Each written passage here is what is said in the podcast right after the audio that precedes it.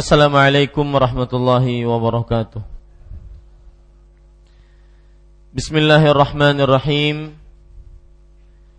Innal hamdalillah nahmaduhu wa nasta'inuhu wa nastaghfiruh wa na'udzu billahi min shururi anfusina wa sayyiati a'malina man yahdihillahu fala mudilla lahu wa man yudlil fala hadiya وأشهد أن لا إله إلا الله وحده لا شريك له وأشهد أن محمدا عبده ورسوله. يا أيها الذين آمنوا اتقوا الله حق تقاته ولا تموتن إلا وأنتم مسلمون. يا أيها الناس اتقوا ربكم الذي خلقكم من نفس واحدة وخلق منها زوجها وبث منهما رجالا كثيرا ونساء واتقوا الله الذي تساءلون به والأرحام إن الله كان عليكم رقيبا. يا أيها الذين آمنوا اتقوا الله وقولوا قولا سديدا يصلح لكم أعمالكم ويغفر لكم ذنوبكم ومن يطع الله ورسوله فقد فاز فوزا عظيما. أما بعد فإن أصدق الحديث كتاب الله وأحسن الهدي هدي محمد صلى الله عليه وعلى آله وسلم وشر الأمور محدثاتها وكل محدثة بدعة وكل بدعة ضلالة وكل ضلالة في النار. الحمد لله kita bersyukur pada Allah Subhanahu wa taala pada malam ini malam Kamis 9 Sya'ban 1436 Hijriah kita kembali duduk bersama mengkaji ayat-ayat suci Al-Qur'an dan hadis-hadis Rasul sallallahu alaihi wa ala alihi wasallam yaitu membaca kitab tauhid alladzi huwa haqqullahi 'alal 'abid. Salawat dan salam semoga selalu Allah berikan kepada Nabi kita Muhammad sallallahu alaihi wa ala alihi wasallam pada keluarga beliau, para sahabat serta orang-orang yang mengikuti beliau sampai hari kiamat kelak. Dengan nama-nama Allah yang husna dan sifat-sifat yang ulia, saya berdoa, Allahumma inna nas'aluka al-huda wat-tuqa wal-afaf wal-ghina. Wahai Allah, sesungguhnya kami mohon kepada Engkau petunjuk, ketakwaan, sifat taifah dan kekayaan. Amin ya rabbal alamin. Bapak Ibu, saudara-saudari yang dimuliakan oleh Allah Subhanahu wa taala, masih kita membicarakan bab yang ke-17 yaitu bab syafaat. Bab syafaat. Dan pada pertemuan sebelumnya kita sudah membaca beberapa ayat yang disebutkan oleh penulis dalam bab ini di antaranya halaman 63 surat Al-An'am ayat 51, surat Az-Zumar ayat 44, surat Al-Baqarah ayat 255 dan surat An-Najm ayat 26. Ya. Siapa yang belum dapat? Kemudian surat Saba ayat 22 sampai 23. Ya, silahkan bagi dulu. Biar tidak ter ini. Bagi dulu silahkan.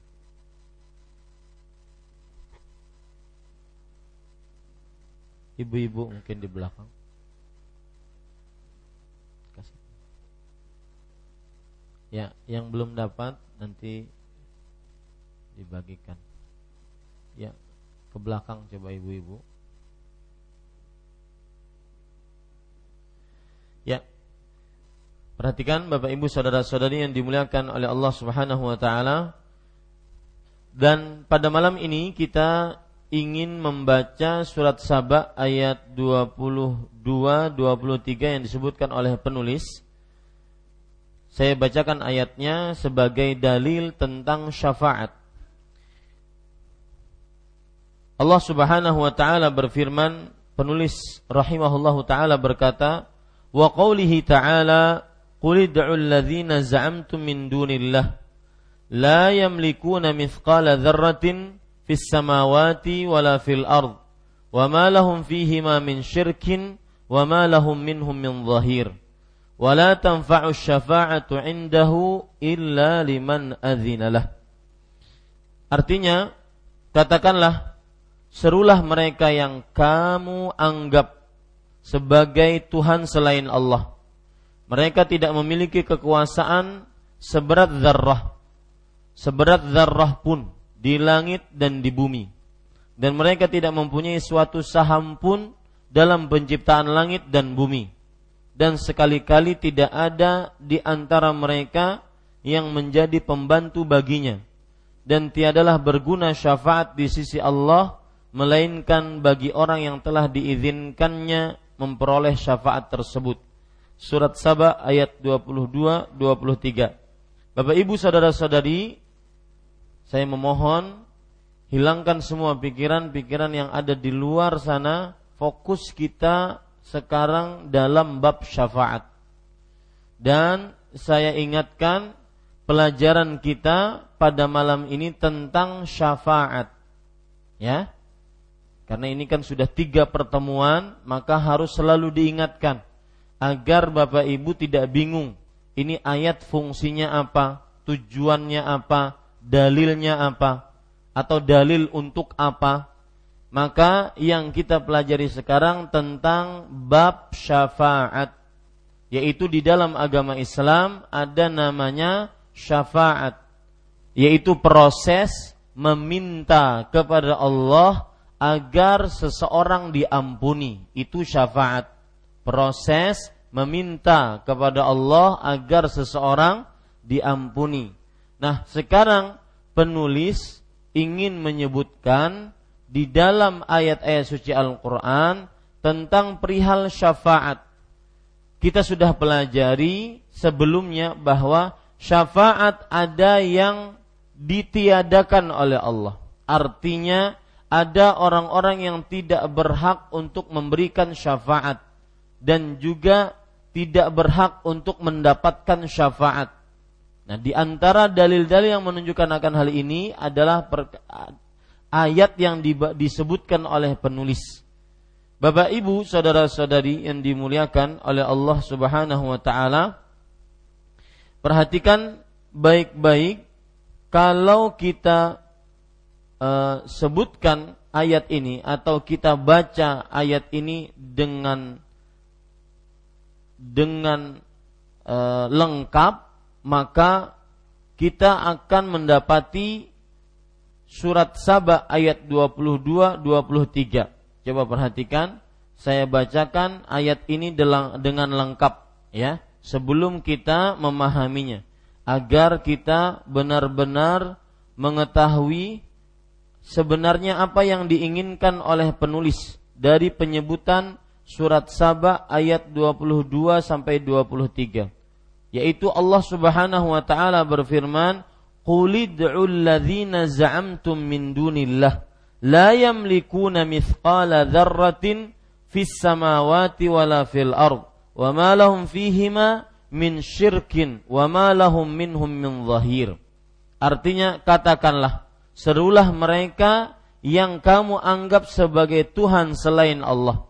Mereka tidak memiliki kekuasaan seberat zarrah pun di langit dan di bumi dan mereka tidak mempunyai suatu saham pun dalam penciptaan langit dan bumi dan sekali-kali tidak ada di antara mereka yang menjadi pembantu baginya. Ini ini surat Saba ayat 22. Kemudian surat Saba ayat 23-nya wala tanfa'u syafa'atu illa liman adzinalah. Artinya dan tiadalah berguna syafaat di sisi Allah melainkan bagi orang yang telah diizinkannya memperoleh syafaat tersebut. Nah, ini ayat di situ kan dalam buku terjemahan kita ada titik-titik. Berarti ayatnya belum sempurna.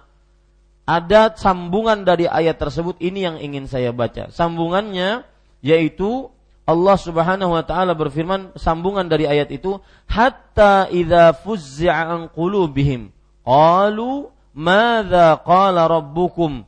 Qalul haqqa wa huwal aliyyul kabir. Artinya sampai tatkala sehingga apabila telah dihilangkan ketakutan dari hati para malaikat para malaikat berkata apa yang telah difirmankan oleh Rob kalian maka para malaikat menjawab perkataan yang benar dan dialah yang maha tinggi dan maha besar itu lengkapnya ayat surat Saba 22 23 Bapak Ibu saudara-saudari yang dimuliakan oleh Allah, tugas kita sekarang mempelajari ayat ini. Dan ayat ini berkaitan dengan apa tadi? Syafaat. Ingat ya baik-baik, ayat ini disebutkan oleh penulis berkaitan dengan syafaat. Kita pelajari ayat ini. Penu, uh, arti dari ayat ini perhatikan, katakanlah. Katakanlah itu berarti perintah. Perintah dari siapa kepada siapa? dari Allah kepada Rasulullah sallallahu alaihi wasallam. Jadi Allah memerintahkan Nabi Muhammad sallallahu alaihi wasallam untuk berkata. Nah, berkata kepada siapa? Masa berkata sendirian? Gak mungkin kan? Berkata kepada orang-orang musyrik. Nah, jadi garis bawah itu katakanlah itu adalah perintah dari Allah kepada Nabi Muhammad sallallahu alaihi wasallam untuk berkata kepada orang-orang musyrik. Kemudian serulah. Serulah di sini bisa berarti berdoalah. Ya, berdoalah. Serulah artinya berdoalah. Berserulah mereka, berdoalah kepada mereka. Ya, mereka di sini siapa? yang kalian anggap sebagai Tuhan selain Allah. Mereka di sini adalah yang kalian anggap sebagai Tuhan selain Allah. Maksudnya Allah Subhanahu wa taala, perhatikan baik-baik, memerintahkan Nabi Muhammad sallallahu alaihi wasallam untuk mengatakan kepada orang-orang musyrik dalam rangka menantang mereka. Menantang mereka. Apa tantangannya? Coba kalian berdoa. Wahai orang musyrik, kalian berdoa kepada sembahan kalian selain Allah. Nah, itu maksudnya. Ya. Serulah artinya berdoalah kepada mereka yang kalian anggap sembahan selain Allah. Sembahan selain Allah apa? Sering saya sebutkan nih. Apa di antaranya? Baik itu malaikat, orang nyembah malaikat. Baik itu manusia, orang nyembah nabi, rasul. Ya, baik itu matahari, bulan, baik itu hewan, sembahan-sembahan selain Allah. Makanya di sini serulah, berdoalah kalian wahai orang-orang yang musyrik kepada oh, kepada mereka yang kalian anggap tuh, tuh, Tuhan selain Allah Subhanahu wa taala. Sampai sini paham ya? Baik. Kemudian Allah berfirman, mereka tidak memiliki kekuasaan seberat zarrah pun di langit dan di bumi. Mereka sembahan selain Allah tidak memiliki kekuasaan seberat zarrah pun di langit dan di bumi. Yang kalian anggap bisa mendatangkan manfaat, yang kalian anggap mempunyai kekuasaan, mendata menahan bahaya, menahan penyakit ternyata tidak memiliki kekuasaan walau seberat zarrah. Zarrah para ulama mengatakan Bapak Ibu saudara-saudari yang dimuliakan oleh Allah Subhanahu wa taala yaitu namlatun saghirah. Semut kecil. Artinya sesem, sekecil semut sembahan selain Allah tidak memiliki apa-apa. Nah, ini hinanya dan rendahnya sembahan selain Allah. Ya, tidak memiliki walau seberat zarrah pun. Zarrah itu adalah semut kecil. Au asgaru atau lebih kecil darinya. Atau haba atau debu-debu yang berterbangan. Sekecil itu sembahan selain Allah Subhanahu wa taala tidak memilikinya. Jadi sekali lagi ini tantangan dari Allah melalui Nabi Muhammad sallallahu alaihi wasallam kepada orang musyrik kepada yang mensekutukan Allah bahwasanya sekutu-sekutu kalian itu yang kalian sekutukan Allah dengannya yang kalian sembah dengannya yang kalian anggap mendatangkan manfaat mudarat, kalian sudah dibohongi. Mereka itu tidak memiliki apa-apa, walau sekecil zarrah. Ya, dan ini keimanan. Ini letakkan dalam hati kita. Ini keimanan yang harus diagung-agungkan. Sembahan selain Allah la yamliquna mithqala dzarratin fis samawati wala fil ard. Tidak memiliki seberat zarrah di langit ataupun di bumi. Ini satu. Kekurangan sembahan selain Allah. Ya. Bahwa mereka tidak memiliki apa-apa walau setipis kulit ari. Allah Subhanahu wa taala berfirman, "Walladzina takhadhu min dunillah la yamlikuna mithqala dzarratin ah, Allah Subhanahu wa taala berfirman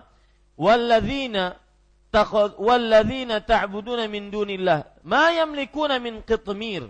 Sembahan-sembahan selain Allah Subhanahu wa taala mereka tidak memiliki walau setipis kulit ari. Surat Fatir ayat 13 saya ulangi ayatnya la yamlikuna mithqala la yam, ma yamlikuna min qitmir. Hampir-hampir sama jadi saya agak kagok. Hampir-hampir sama ayatnya. Sembahan-sembahan selain Allah, selain Allah, mereka tidak memiliki walau setipis kulit ari. Ini yang menjadikan kenapa Allah berhak satu-satunya yang disembah. Makanya pada ayat ini surat Fatir ayat 13 silahkan cek di dalam Al-Qur'an Ya, surat Fatir ayat 13 Allah menyebutkan zalikumullahu rabbukumul haq. Yang demikian itu adalah sembahan kalian Allah, Rob kalian yang hak. Ya, Rob kalian yang hak. Selain Allah Subhanahu wa taala adalah sembahan yang batil. Kenapa? Salah satu sebabnya karena tidak memiliki apa-apa. Ya, ini perlu diperhatikan dalam perkara tauhid seperti ini. Kenapa Allah hanya satu-satunya yang berhak disembah? Karena selain Allah, karena Allah memiliki apa saja. Sedangkan selain Allah tidak memiliki walau zarrah. Walau seberat zarrah di langit dan di bumi. Ini yang pertama. Kemudian penulis uh, artinya yang selanjutnya dan mereka tidak mempunyai suatu saham pun dalam penciptaan langit dan di, dan bumi. Artinya Allah Subhanahu wa taala tidak disekutui dalam penciptaan langit dan bumi. Dalam mengatur langit dan bumi tidak ada kawan bagi Allah, nggak ada. Ya, ini yang kedua. Sembahan selain Allah tidak bisa jadi kawan Allah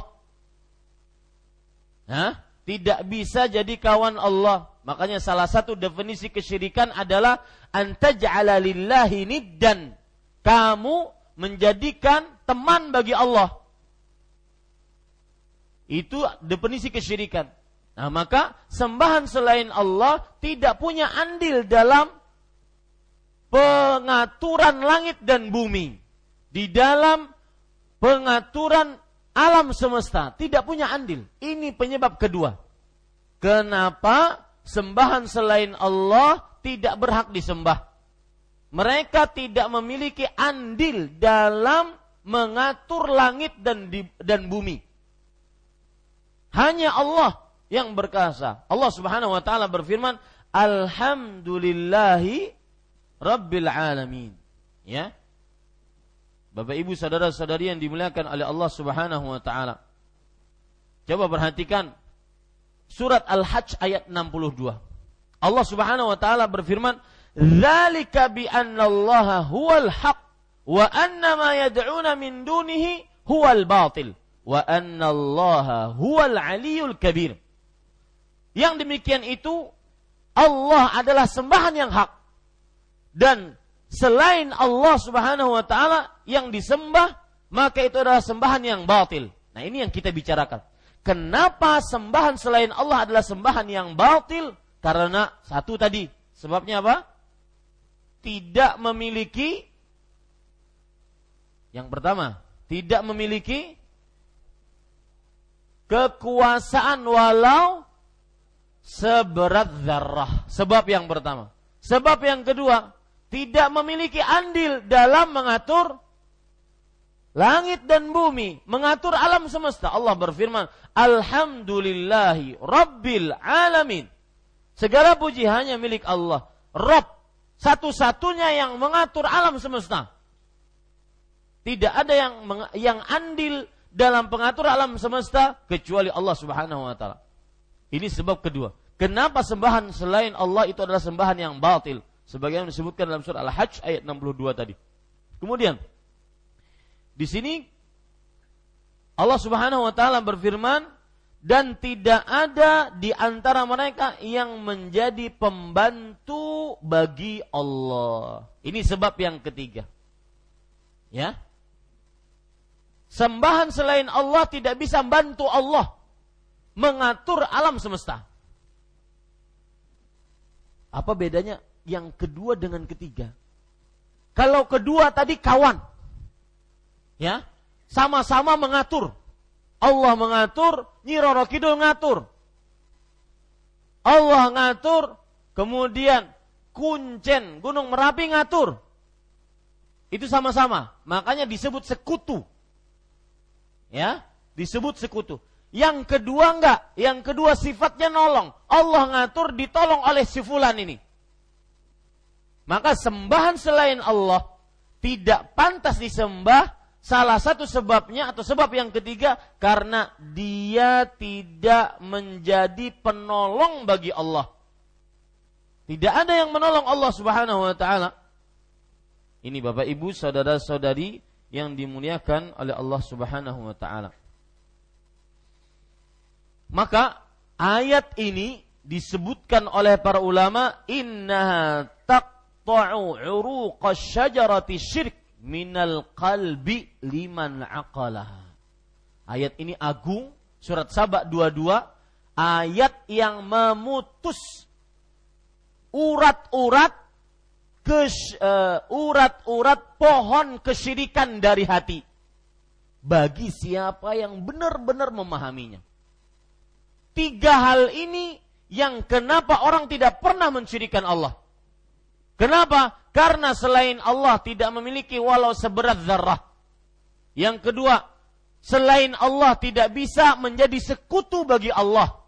Yang ketiga, selain Allah tidak bisa apa? Menolong Allah Subhanahu wa taala. Kalau ada yang bertanya, Ustadz, Kenapa kalau begitu malaikat diciptakan oleh Allah Subhanahu wa taala? Untuk apa? Maka jawabannya untuk membuktikan kuasa Allah. Allah yang maha kuasa. Malaikat sebesar itu diciptakan oleh Allah tunduk patuh kepada Allah. Bukan untuk membantu Allah subhanahu wa ta'ala dalam pengaturan langit dan bumi. Ini para ikhwan yang dirahmati oleh Allah subhanahu wa ta'ala. Makanya Allah Subhanahu wa taala sering menantang. Sering menantang dalam ayat-ayat suci Al-Qur'an, adakah yang sanggup mendatangkan seperti yang didatangkan oleh Allah Subhanahu wa taala? Coba perhatikan surat Al-Ahqaf, Hamim, Tanzilul Kitabi minallahil Azizil Hakim. Ma khalaqna samawati wal arda wa ma bainahuma illa bil haqqi wa ajalin musamma. Kemudian Allah Subhanahu wa taala berfirman, ini surat Al-Ahqaf. Aruni kul aruni madza khalaqu minal ard am lahum syirkum fis samawat? Subhanallah. Perhatikan baik-baik Bapak Ibu saudara-saudari yang dimuliakan oleh Allah. Surat Al-Ahqaf. Saya bacakan ayatnya.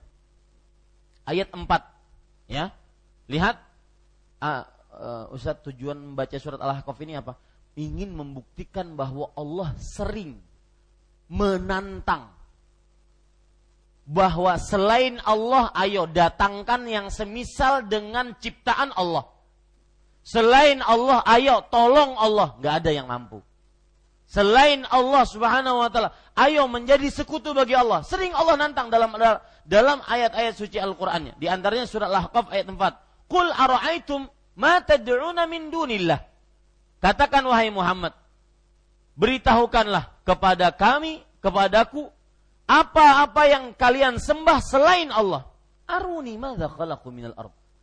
perlihatkan kepadaku, katakan wahai Muhammad, perlihatkan kepadaku. Orang-orang musyrik, perlihatkan kepadaku. Mada khalaqu minal ard? Apa yang telah mereka ciptakan di bumi ini? Apa? Enggak ada. Semuanya ciptaan siapa? Ini tantangan Allah Subhanahu wa taala. Ya, yang sangat berarti. Amlahum syirkum fis samawat? Ataukah mereka memiliki sekutu dalam mengatur langit dan bumi? Artinya, apakah mereka memiliki sekutu yang bersekutu dengan Allah dalam pengaturan langit dan bumi ini?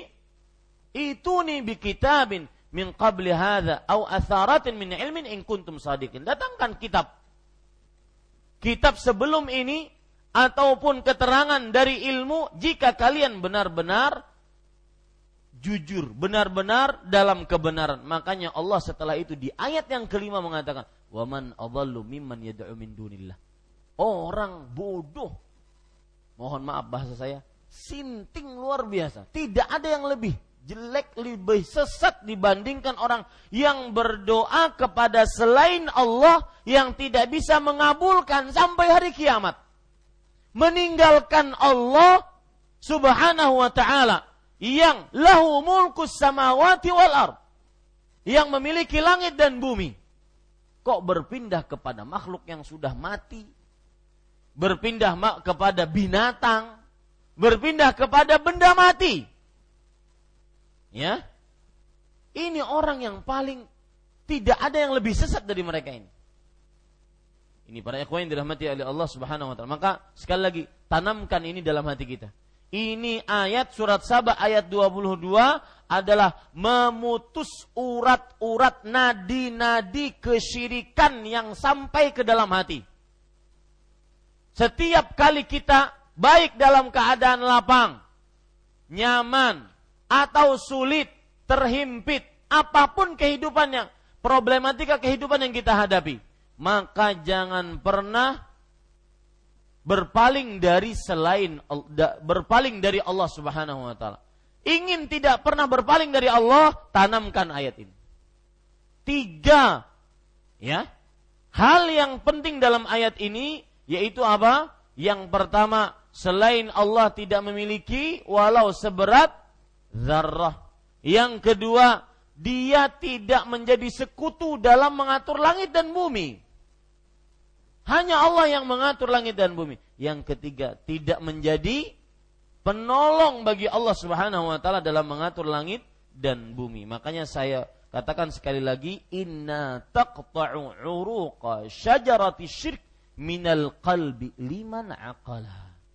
Ayat ini memutuskan nadi-nadi pohon kesyirikan dari hati bagi siapa yang benar-benar memahaminya. Para ikhwah yang dirahmati oleh Allah Subhanahu wa taala, kita lanjutkan. Makanya kemudian setelah itu Allah berfirman, "Wala tanfa'u syafa'atu indahu illa liman adzinalah." Maka tidak ada berguna syafaat di sisi Allah. Nah, ini peniadaan syafaat. Gak ada orang di hari kiamat yang bisa minta sama Allah, "Wahai Allah, ampuni orang tuaku." Tidak ada seorang pun yang bisa minta sama Allah, wahai Allah ampuni anakku. Nggak ada. Kecuali ada yang dikecualikan, melainkan bagi orang yang telah diizinkannya oleh Allah Subhanahu wa taala memperoleh syafaat tersebut. Apa maksudnya? Kecuali orang yang telah diizinkannya. Siapa yang diizinkan di sini? Ingat, proses syafaat itu ada Allah di atas, ada pemberi syafaat, ada yang diberi syafaat, yang dikasih izin siapa ini? Ah, yang dikasih izin siapa? Dalam ayat ini. Saya ulangi ayatnya, lihat. Dan tiadalah berguna syafaat di sisi Allah. Nggak ada syafaat yang berguna. Syafaat malaikat nggak berguna. Syafaat nabi tidak berguna. Syafaat orang tua saleh tidak berguna. Syafaat anak saleh nggak berguna. Syafaat wali-wali Allah nggak berguna. Melainkan bagi orang yang telah diizinkan. Berguna kapan syafaat-syafaat itu semua? Kalau orang yang untuk orang yang telah diizinkan memperoleh syafaat tersebut. Berarti izin di sini milik ke mana larinya? Kepada yang diberikan syafaat. Ya. Kan sudah saya sering ulang-ulang bahwa proses syafaat adalah permintaan maaf kepada oh, ini nahap barang sudah nih. Ya. Kepada orang-orang yang diberikan syafaat. Ada lagi nang ada melihat nek? Hah? Ini pemberi syafaat.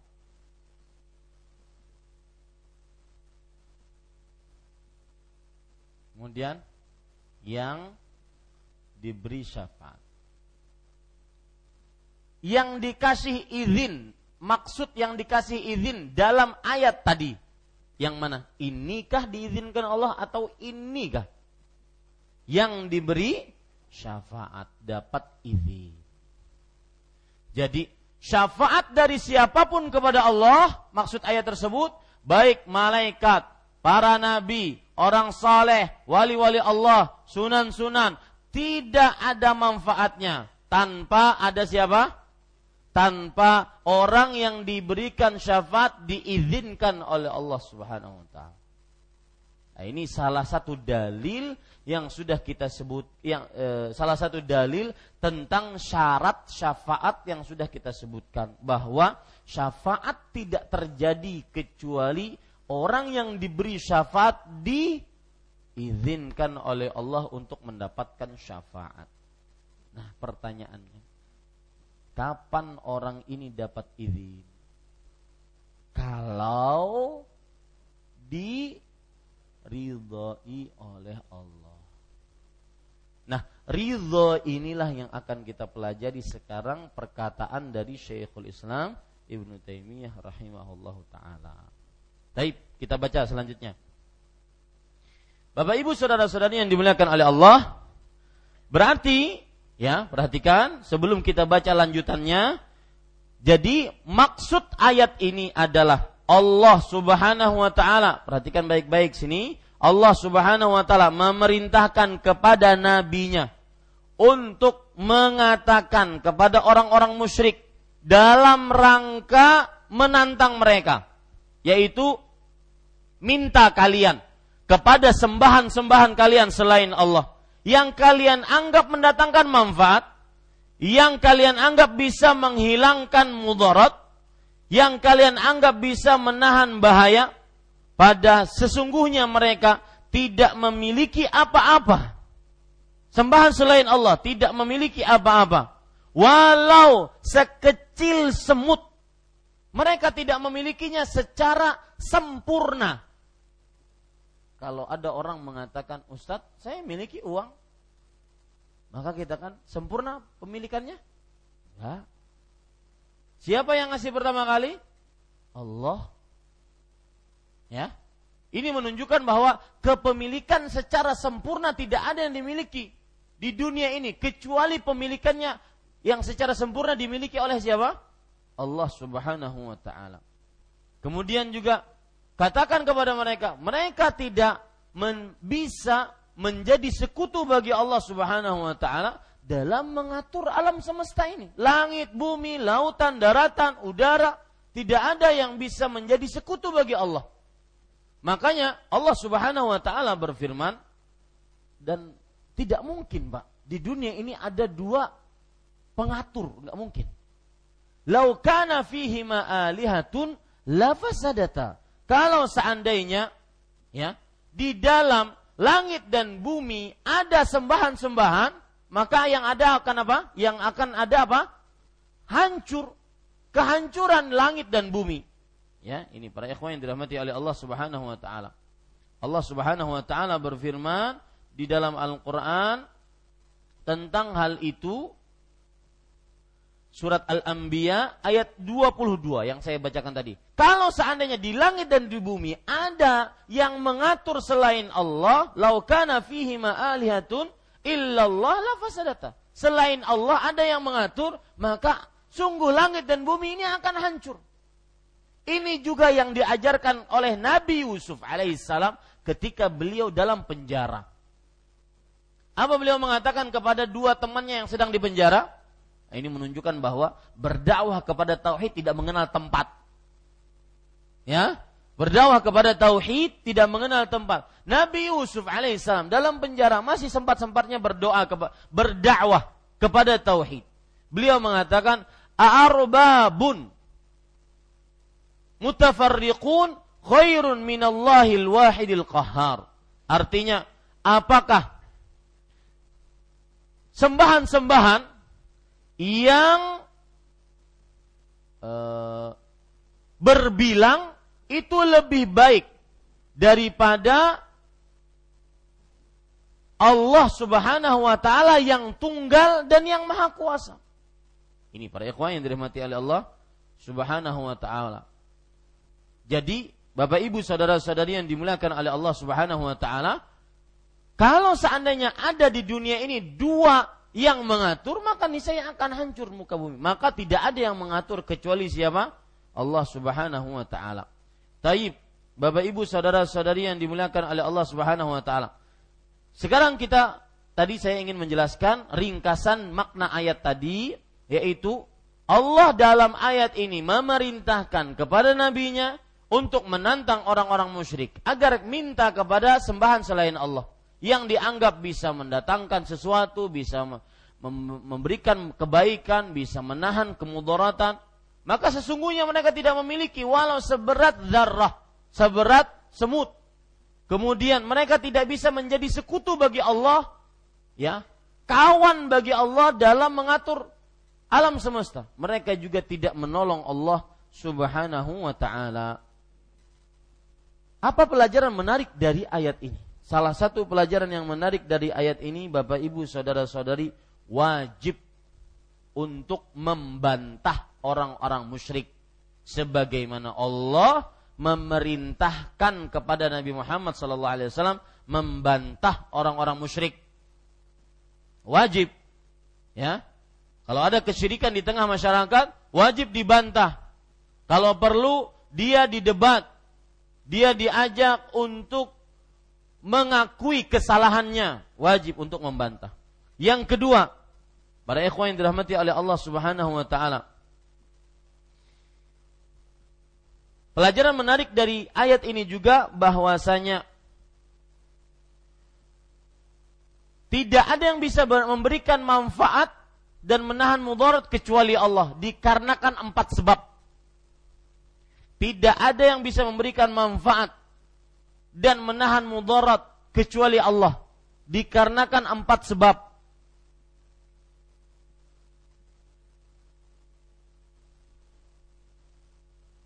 Satu, karena Allah Subhanahu wa taala yang memiliki langit dan bumi. Tidak ada yang memilikinya selain Allah. Yang kedua, tidak ada sekutu bagi Allah. Yang ketiga, tidak ada penolong Allah dalam mengatur langit dan bumi. Yang keempat, tidak ada yang bisa memberikan syafaat di sisi Allah kecuali dengan izin Allah Subhanahu wa taala. Ini empat sebab kenapa Allah Subhanahu wa taala satu-satunya yang berhak diibadahi dan tidak ada yang berhak diibadahi kecuali Allah Subhanahu wa taala. Makanya sembahan-sembahan selain Allah adalah sembahan yang batil. Sebagaimana disebutkan dalam surat Al-Hajj ayat 62 tadi. Zalikumullahu annahu al-haq wa anna ma yad'una min duni huwal batil. Yang kalian sembah Allah Subhanahu wa taala adalah sembahan yang hak dan sembahan selain Allah adalah sembahan yang batil. Saya ulangi ya tadi, kenapa Allah satu-satunya yang berhak disembah? Tidak ada yang berhak disembah kecuali Allah Subhanahu wa taala. Satu karena Allah memiliki langit dan bumi, tidak ada yang memilikinya selain Allah. Yang kedua, tidak ada sekutu bagi Allah. Yang ketiga, tidak ada penolong bagi Allah. Yang keempat, tidak ada yang bisa memberikan syafaat di sisi Allah kecuali dengan izin Allah. Ya, silahkan azan dulu. Ya, Bapak Ibu saudara-saudari yang dimuliakan oleh Allah, tadi sudah kita bahas pelajaran pertama dari surat Sabah ayat 22 23 bahwa tidak ada yang berhak diibadahi selain Allah Subhanahu wa taala dengan empat sebab. Ya, dengan empat sebab tadi. Kemudian pelajaran selanjutnya yang kita bisa ambil dari ayat ini yaitu bahwa eh, tetapnya syafaat jika diizinkan Allah. Ada syafaat asal ada apa? Izin. Tetapnya syafaat jika diizinkan Allah Subhanahu wa taala. Seberapapun tingginya orang yang memberikan syafaat, kedudukannya di sisi Allah tidak akan pernah nyampe syafaat itu tanpa izin Allah. Malaikat Jibril malaikat yang paling mulia. Nabi Muhammad, rasul yang paling mulia. Kemudian wali-wali Allah, seberapapun kedudukannya dekat dengan Allah, tapi tatkala tidak ada izin Allah, maka apa yang terjadi? Tidak ada syafaat. Maka pelajaran yang selanjutnya dari ayat ini yaitu tetapnya syafaat jika ada izin Allah. Maka berharaplah, mencarilah izin Allah itu. Itu intinya. Carilah bagaimana kita nanti di akhirat dapat izin Allah untuk menerima syafaat. Karena mungkin Nabi akan memberikan syafaat kepada kita. Tapi ternyata kitanya nggak diizinkan. Na'udzubillah. Orang-orang soleh ingin memberikan syafaat kepada si fulan. Fulannya nggak diizinkan maka carilah izin tersebut. Bagaimana nanti di akhirat kita termasuk orang yang mendapatkan izin Allah Subhanahu wa taala. Ini pelajaran selanjutnya dari ayat tadi. Pelajaran selanjutnya dari ayat tadi yaitu orang musyrik mustahil dapat syafaat. Kenapa? Kembali ke tadi. Karena tidak dapat izin Orang musyrik mustahil dapat syafaat karena tidak dapat izin dari Allah Subhanahu wa taala. Kemudian, pelajaran menarik juga dari ayat ini yaitu penyebutan zarrah menunjukkan kepada jumlah yang paling sedikit. Penyebutan zarrah menunjukkan kepada jumlah yang paling sedikit dalam sesuatu. Apa maksudnya Ustaz? Jadi kan kalau kita artikan tadi apa? Mereka tidak memiliki kekuasaan walau seberat semut pun di langit dan di bumi. Bukan karena semutnya yang kita bicarakan. Berarti Ustaz ditimbang berapa tuh? Bukan itu yang dimaksud. Ya, kalau semut ditimbang berapa gram? Ada hitungan lebih kecil dari gram? Hah? Miligram. Berapa miligram? Berarti seberat itu mereka tidak memiliki? Mungkin lebih le, kalau lebih berat dari itu mungkin mereka enggak, bukan itu yang dituju. Tetapi yang dituju apa? Yang dituju adalah menunjukkan kepada mubalaghah, yaitu berlebih-lebihan dalam penyebutan ketidak pemilikan apa-apa. Nah, itu dia. Seperti ketmir, walau setipis kulit adi, nggak miliki apa-apa. Jadi bukan dituju semutnya. Nanti orang iseng semut ditimbang. Ya. Berarti sembahan selain Allah nggak memiliki seberat ini. Mungkin lebih berat darinya memiliki. Enggak, bukan itu maksudnya. Makanya uh, faedahnya adalah penyebutan zarrah atau semut hanya untuk jumlah yang paling sedikit. Artinya sembahan selain Allah tidak memiliki itu. Walau sedikit itu tidak memilikinya. Nah ini para ikhwah yang dirahmati oleh Allah subhanahu wa ta'ala. Taib. Ada perkara menarik Bapak Ibu saudara-saudari yang dimuliakan oleh Allah. Saya bacakan perkataan uh, seorang ulama besar yaitu Imam Muhammad ibn Salih al Utsaimin rahimahullah taala. Beliau mengatakan, perhatikan baik-baik. Wa bidzalika yantafi an hadhil asnam kullu ma yata'allaqu bihil abidun.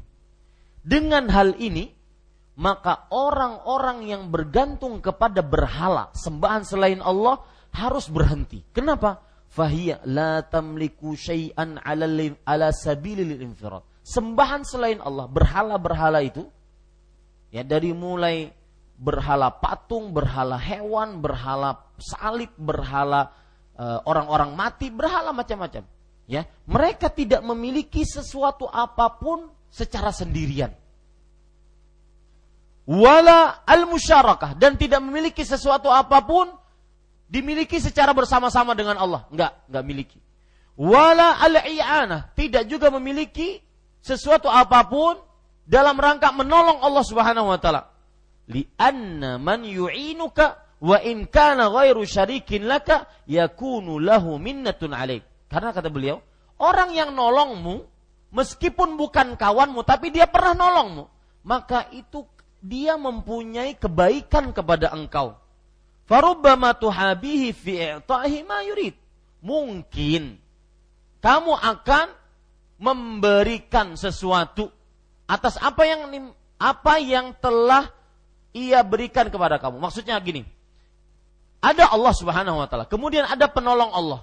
Maka orang yang nolong Allah ini kalau seandainya ada, maka mungkin nanti Allah akan ngasih kepada dia sesuatu karena telah menolong Allah meskipun dia bukan kawan Allah maka sembahan selain Allah berhala-berhala selain Allah tidak memiliki sesuatu. Walau secara sendirian tidak juga memiliki sesuatu bersamaan dengan Allah tidak juga memiliki sesuatu dengan menolong Allah enggak memiliki. Kemudian beliau mengatakan fa tafat hadhil umur tsalatsa lam yabqa illa syafa'ah. Maka ketika ter tertiadakan tiga hal ini, tidak memiliki sesuatu secara sendirian, tidak memiliki sesuatu secara bersamaan dengan Allah, tidak memiliki sesuatu dengan menolong Allah karena menolong Allah, maka tidak tersisa kecuali apa? Syafaat. Kecuali syafaat. Dan syafaat pun ternyata tidak bisa kecuali dengan izin Allah maka tidak ada sama sekali jalan kecil keluar untuk orang-orang musyrik kecuali dia kembali menyembah hanya kepada Allah semata. Sesudah penjelasan seperti ini, Pak, kita masih heran orang percaya kepada jimat, dukun, orang pintar, menurut orang bodoh, kemudian macam-macam. Masih heran. Dan yang lebih heran lagi di zaman sekarang ini aneh orang yang mengajak kepada tauhid disangka radikal. Ya, keras, tidak toleran, tidak memahami pendapat para ulama, tidak tahu kerukunan beragama. Ya, akhi, kita ngajak orang tauhid. Satu-satunya jalan keselamatan dunia akhirat. Apa susahnya? Nyembah Allah yang tunggal al-ahad, as-samad dibandingkan menyembah sembahan yang begitu banyak. Saya waktu di Arab Saudi kerja di Islamic Cultural Center Damam, kawan saya ada orang India Selatan, orang Kerala. Beliau punya buku kamus itu buku itu ensiklopedia kumpulan sembahan-sembahan selain Allah yang dimiliki oleh salah satu agama di dunia. Saya nggak mau menyebutkan agamanya, takut nanti menjadi fitnah salah satu agama di dunia. Subhanallah. Semua dijadikan Tuhan. Tahu Bapak? Semua yang dianggap bermanfaat jadikan Tuhan. Matahari dianggap bermanfaat Tuhan. Ya. Kemudian naudzubillah saya pernah diperlihatkan sebuah gambar nih Tuhan mereka katanya. Apa? Mohon maaf, kemaluan laki-laki jadi mereka bikin berhala seperti kemaluan laki-laki. Kenapa dijadikan Tuhan? Karena simbol kejantanan. Tuhan. Pernah diperlihatkan berhala banyak. Di dalam berhala tersebut terdapat patung-patung, mungkin ribuan. Dalam hati saya, orang hidup selama 60 tahun belum sempat menyembah semua patung-patung ini. Saking banyaknya. Beda dengan orang yang menyembah hanya Allah Subhanahu wa taala yang tunggal. Dan Allah lah yang paling pantas disembah. Kenapa? Karena sebab-sebab sebab tadi. Ini para ikhwah. Makanya uh, Nabi Yusuf alaihissalam sebagaimana yang saya sebutkan tadi, beliau berdakwah kepada Allah Subhanahu wa taala di ketika tatkala di penjara. Beliau mengatakan, "Ya sahibai sijin, wahai kawanku, dua kawanku yang di penjara. Sama-sama kita di penjara. Arbabun mutafarriqun khairun minallah amillahul wahidul qahar." Sembahan-sembahan selain Allah yang berbilang-bilang lebih baik dibandingkan Allah yang tunggal dan yang maha perkasa satu-satunya. Mana yang lebih baik? Sembahan yang berbilang atau hanya Allah? Hanya Allah subhanahu wa ta'ala. Dalam bahasanya pun, dalam meminta pun nggak sulit kita. Ini para ikhwah yang dirahmati oleh Allah subhanahu wa ta'ala. Ini perkara yang sangat menarik ayat ini sangat-sangat luar biasa yaitu surat Sabah ayat 22 tanyam, tanamkan di dalam hati agar senantiasa kita tidak pernah mensyirikan Allah Subhanahu wa taala. Kemudian para ikhwah yang dirahmati oleh Allah Subhanahu wa taala, kita baca uh, lanjutan yang disebutkan oleh penulis.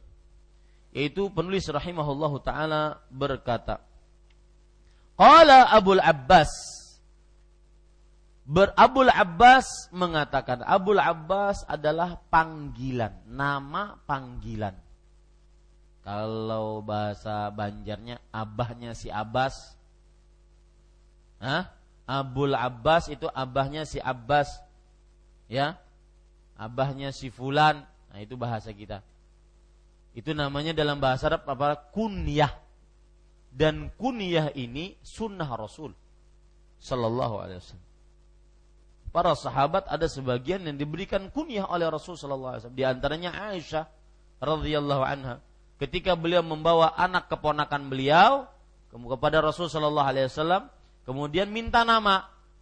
Kemudian kata Rasul sallallahu alaihi wasallam, "Asmaituhu Abdullah wa anti ummu Abdullah." Aku namai bayi ini dengan Abdullah dan kamu wahai Aisyah adalah ummu Abdullah. Nah, ini menunjukkan bahwasanya Aisyah radhiyallahu anha meskipun belum mempunyai anak, belum ditakdirkan oleh Allah mempunyai anak dari Rasulullah sallallahu alaihi wasallam, maka beliau dapat dan boleh memakai kunyah mamanya si Galuh mamanya si Fatimah nah itu bahasa Banjarnya ya kalau bahasa Arabnya Ummu Abdillah, Ummu Fatimah. Jadi boleh orang yang belum punya anak diberikan apa mempunyai apa? kunyah, yaitu nama panggilan.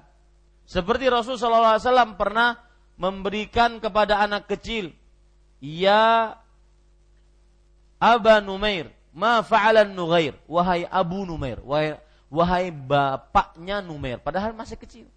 Anak mungkin umur lima tahun, enam tahun, mas main-main burung-burungan.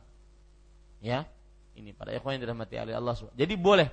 Bahkan kebiasaan orang Arab ini sedikit tentang kunyah pak ya.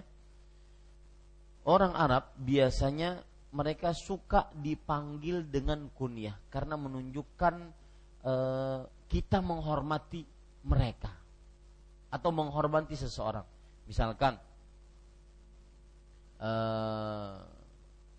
abu abahnya Abdullah ke sini pang pian. Nah, jadi kita tidak memanggil namanya, tapi memanggil kunyahnya. Ya. Ini menunjukkan kita menghormati si fulan. Ya. Jadi memanggil seseorang dengan kunyah itu termasuk adat orang Arab untuk apa? menghormati si fulan. Tetapi perlu diperhatikan juga kalau kenalan dengan orang tidak perlu kita menyebutkan kunyah, tapi sebutkan nama. Demi apa? Karena kalau menyebutkan kunyah itu seakan-akan dia menyombongkan diri. Nah, gitu. Nama saya Ahmad Zainuddin. Lalu kalau ditanya kunyahnya apa? Abu Abdullah. Ya. Adapun berkenalan langsung menyebutkan Abu Abdullah. Namanya siapa? Sombong banget. Nah, begitu. Biasanya kebiasaan orang Arab seperti itu. Ini hanya sebatas pengetahuan. Abul Abbas di sini siapa? Bapak Ibu saudara-saudari yang dimuliakan oleh Allah Subhanahu wa taala. Abul Abbas kunyah ya, itu nama panggilan. Nama aslinya Ahmad bin Abdul Halim. Nama asli beliau siapa? Ahmad bin Abdul Halim. Beliau dikenal juga dengan nama Ibnu Taimiyah. Nah, nama gelar beliau atau nama yang terkenal dari beliau juga Ibnu Taimiyah. Beliau juga dikenal dengan gelaran yang lain Syekhul Islam. Apa artinya Syekhul Islam? Syekhnya Islam. Syekhnya orang Islam. Maksudnya ulama yang menjadi panutan menurut kaum muslim. Ya. Beliau ini, Bapak Ibu saudara-saudari yang dimuliakan oleh Allah, salah satu ulama besar yang ada di Damaskus. Ya, asli beliau dari kota Damaskus. Dan beliau meninggal pada tahun 728 Hijriah. Berarti beliau ulama abad ke-8 Hijriah. Umurnya 67 tahun 10 bulan. Ustadz, kenapa beliau ini kok sangat disebutkan di sini dalam kitab ini? Maka jawabannya jangan curiga dulu. Apakah penulis kitab ini fanatik dengan Syekhul Islam, dengan Ahmad bin Abdul Halim, dengan Ibnu Taimiyah? Bukan. Tetapi karena perkataan beliau yang berkenaan dengan syafaat. Itu dia sebabnya. Kenapa? Perkataan Abul Abbas yaitu Syekhul Islam dicatut dalam buku ini karena salah satu sebabnya perkataannya berkenaan dengan syafaat sangat penting itu sebabnya ya. Taib. Kita baca perkataan beliau.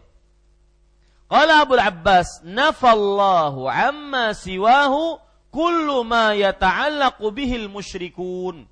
Abu Abbas radhiyallahu an eh, rahimahullah mengatakan Allah telah menyangkal segala hal yang menjadi tumpuan kaum musyrik. Ya, Allah Subhanahu wa taala menyangkal yang segala hal yang menjadi tumpuan kaum musyrik. Selain dirinya selain dirinya sendiri. Fanafa an yakuna li ghairihi mulkun. Artinya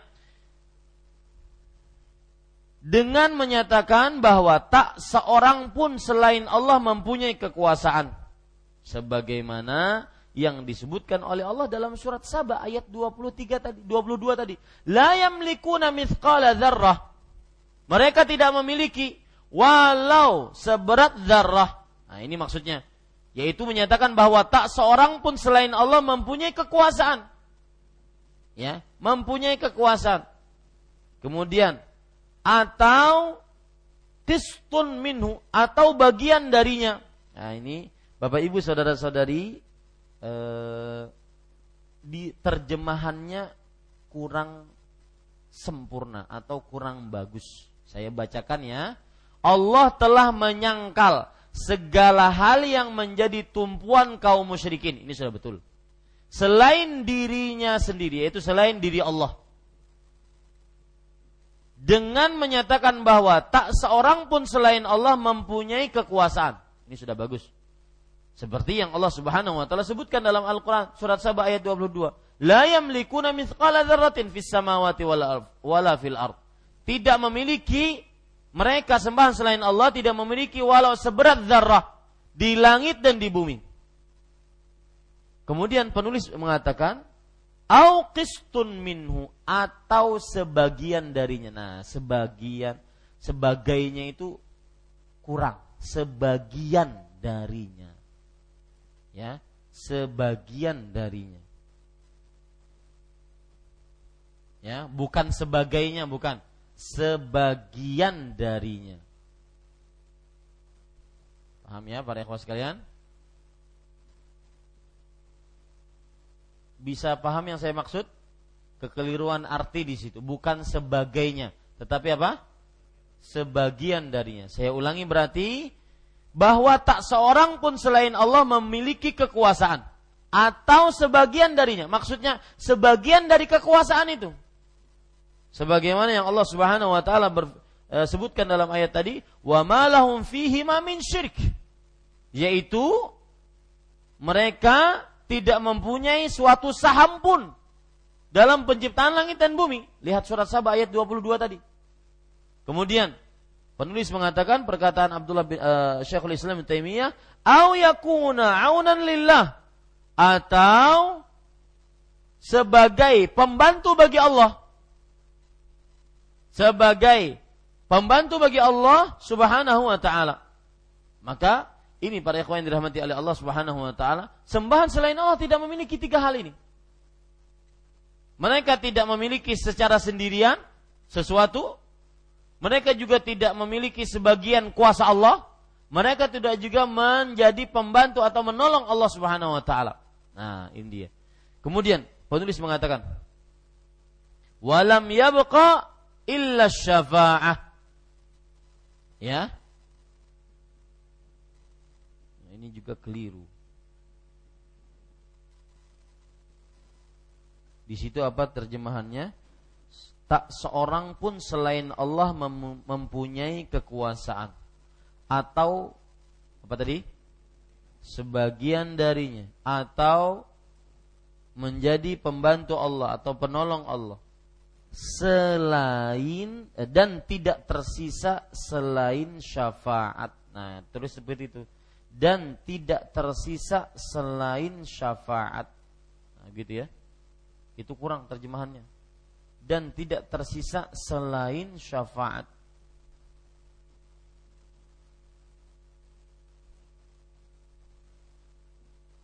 Paham Pak? Dan tidak tersisa selain syafaat. Saya ulangi. Lihat, Abul Abbas mengatakan rahimahullah. Allah telah menyangkal segala hal yang menjadi tumpuan kaum musyrikin. Paham sampai sini? Ya, bisa bisa dilihat dalam bukunya. Taib. Selain dirinya sendiri, yaitu bahwa tidak ada yang dapat memberikan manfaat apa pun selain dari dari Allah Subhanahu wa taala. Dengan menyatakan bahwa tak seorang pun selain Allah mempunyai kekuasaan koma atau sebagian darinya yaitu sebagian dari kekuasaan selain selain Allah nggak memiliki ini atau menjadi pembantu Allah. Sampai sini paham? Nah sudah. Dan tidak tersisa tulis itu. Dan tidak tersisa kecuali syafaat. Itu dia ya dan tidak tersisa kecuali syafaat.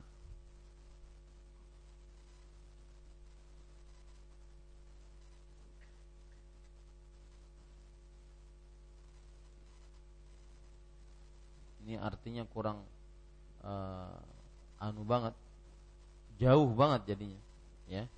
Kemudian lanjutan artinya maka tulis ya, maka Allah menjelaskan bahwa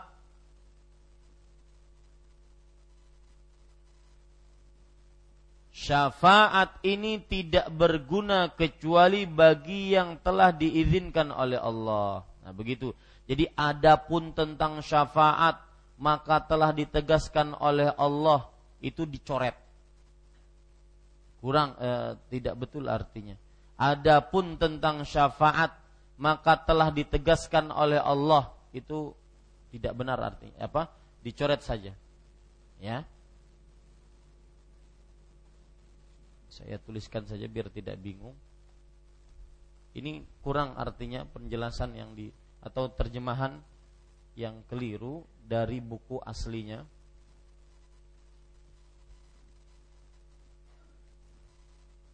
Mohon maaf ya, ini dalam seperti ini agak lama, tidak mengapa karena kita belajar kitab.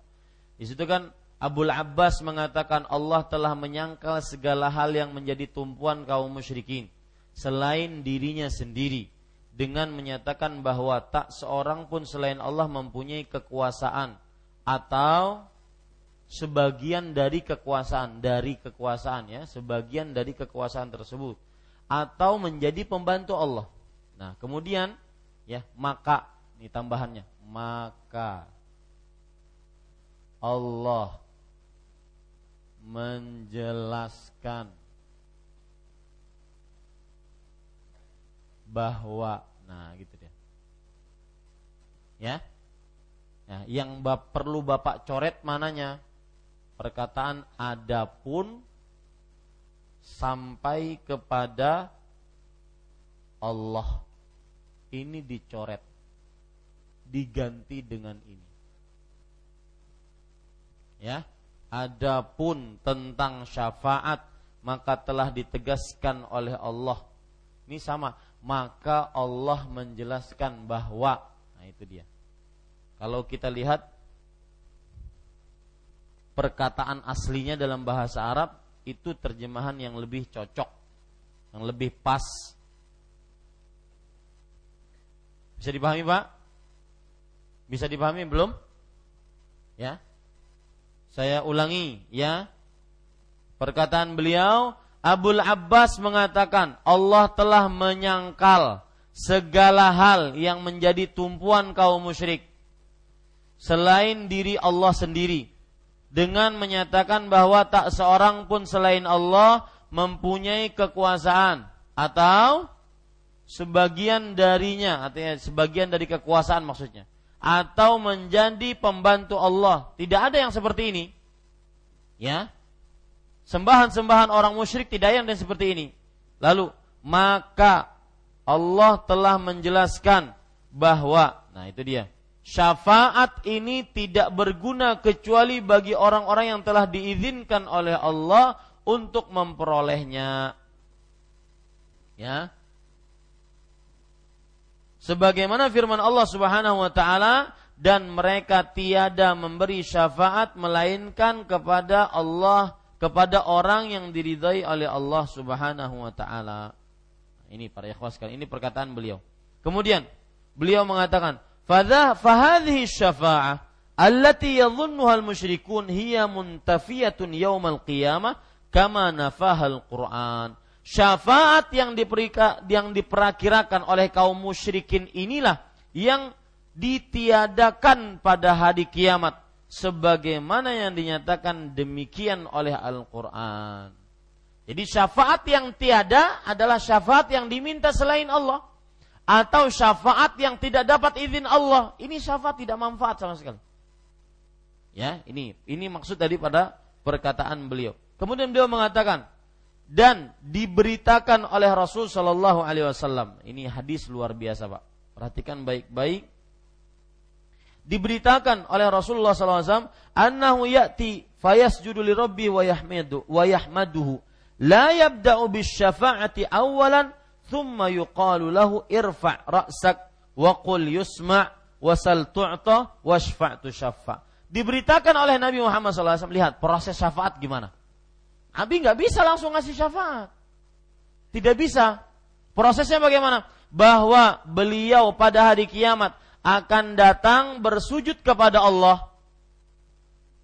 Ya, tatkala orang-orang di padang mahsyar minta kepada Rasulullah agar Nabi Muhammad SAW memberikan syafaat, tidak bisa langsung Rasul SAW memberikan syafaat, tapi sujud dulu kepada siapa? Kepada Allah dan menghaturkan segala puji kepadanya, memuji Allah. Dan disebutkan dalam hadis bahwa Nabi Muhammad SAW tatkala sujud itu memuji dengan pujian yang beliau tidak pernah dapat pujian itu ketika di dunia. Nah, kemudian beliau tidak langsung memberi syafaat terlebih dahulu. Lihat, Nggak bisa. Sampai Nabi tidak bisa memberikan apa? Syafaat terlebih dahulu tanpa izin. Nabinya diizinkan, orang yang memberi yang diberi syafaatnya pun apa? Diizinkan oleh Allah. Nah, ini pentingnya. Pak, itu Pak perkara syafaat. Makanya Pak, kita cari izin Allah agar dapat syafaat. Cara mendapat izin Allah harus menjadi makhluk yang diridhai oleh Allah. Bagaimana diridhai Allah? Yaitu tidak mensyirikan Allah Subhanahu wa taala. Lihat di sini Rasulullah dalam syafaatul uzma, bukankah syafaatul uzma orang datang kepada Nabi Adam, Nabi Nuh, Nabi Ibrahim, Nabi Musa, Nabi Isa, semuanya menolak. bukan ahlinya. Maka datanglah mereka kepada Nabi siapa? Nabi Muhammad sallallahu alaihi wasallam. Maka Nabi Muhammad SAW tidak langsung memberikan syafaat, tetapi apa yang beliau lakukan? Sujud dulu, ya, memuji Allah agar diizinkan minta syafaat. Makanya beliau mengatakan di sini, beliau tidak langsung memberi syafaat terlebih dahulu.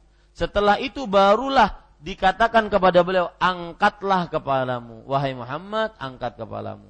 Katakanlah, niscaya akan didengar yang kamu katakan Nah, ini baru datang izin dari Allah. Mintalah, niscaya akan diberi apa yang kamu minta. Baru datang izin Allah. Ya, dan berilah syafaat, niscaya akan diterima syafaatmu yang kamu berikan tersebut. Baru datang apa? Izin Allah. Ini namanya izin. Jadi, Pak, yang diberi izin ya tadi yang di sini diizinkan yang di sini pun diizinkan baru terjadi apa syafaat ini perkara ini membantah ataupun bisa menjadikan kita lebih memahami kenapa sekarang kita tidak boleh minta kepada Rasulullah Sallallahu Alaihi Wasallam syafaat karena belum dapat izin Rasulullah SAW belum diberikan izin maka mintalah kepada Allah Subhanahu wa taala. Ya, ini. Jadi syafaat itu bisa terjadi tatkala ini diberikan izin, yang diberi syafaat pun diberikan izin oleh Allah Subhanahu wa taala. Ini para ikhwan yang dirahmati oleh Allah Subhanahu wa taala. Kita lanjutkan.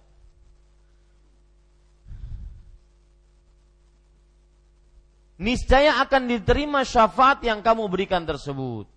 Nah, ini para ikhwah, berarti sekarang sekali lagi saya ulangi, carilah izin Allah untuk dapat syafaat. Wallahi, Pak, syafaat itu sangat berharga bagi kita.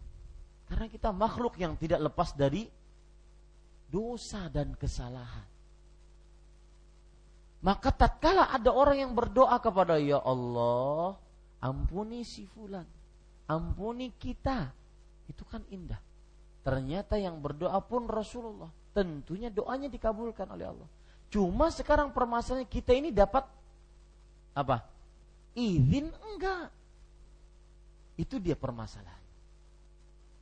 Iya Ustadz saya ingin dapat syafaat. Tahu diri, dapat izin enggak? Dapat syafaat. Ingin tapi enggak diizinkan, sama aja bohong. Ya, maka harus mencari izin tersebut. Dapat izinnya bagaimana? Men dengan mendapatkan apa? Ridha Allah Subhanahu wa taala. Nah, masalah ridha lihat ini. Hadis selanjutnya. Beliau mengatakan, Wa qala lahu Abu Hurairah radhiyallahu an, "Man as'adun nasi bi syafa'atik?" Abu Hurairah telah bertanya kepada beliau. Beliau siapa di sini? Rasulullah sallallahu alaihi wasallam. Abu Hurairah radhiyallahu an. Abu Hurairah ini siapa, Pak?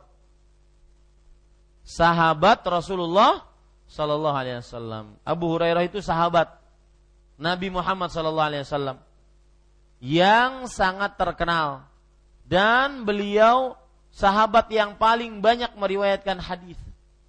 Salah satu pelajaran dari Abu Hurairah adalah yang sangat menarik, jangan pernah mengenal kata terlambat dalam menjadi hamba Allah. Gak ada kata terlambat. Aku sudah tua, kata kalau lagi belajar mengaji, enggak. Aku sudah tua, tidak bisa lagi untuk menghafal Quran, tidak, bukan ukuran. Ya, tidak ada kata terlambat untuk menjadi hamba yang berprestasi. Sebelum nafas di tenggorokan, matahari terbit dari barat. Tidak ada kata terlambat untuk menjadi hamba Allah yang berprestasi di dalam bidang agama.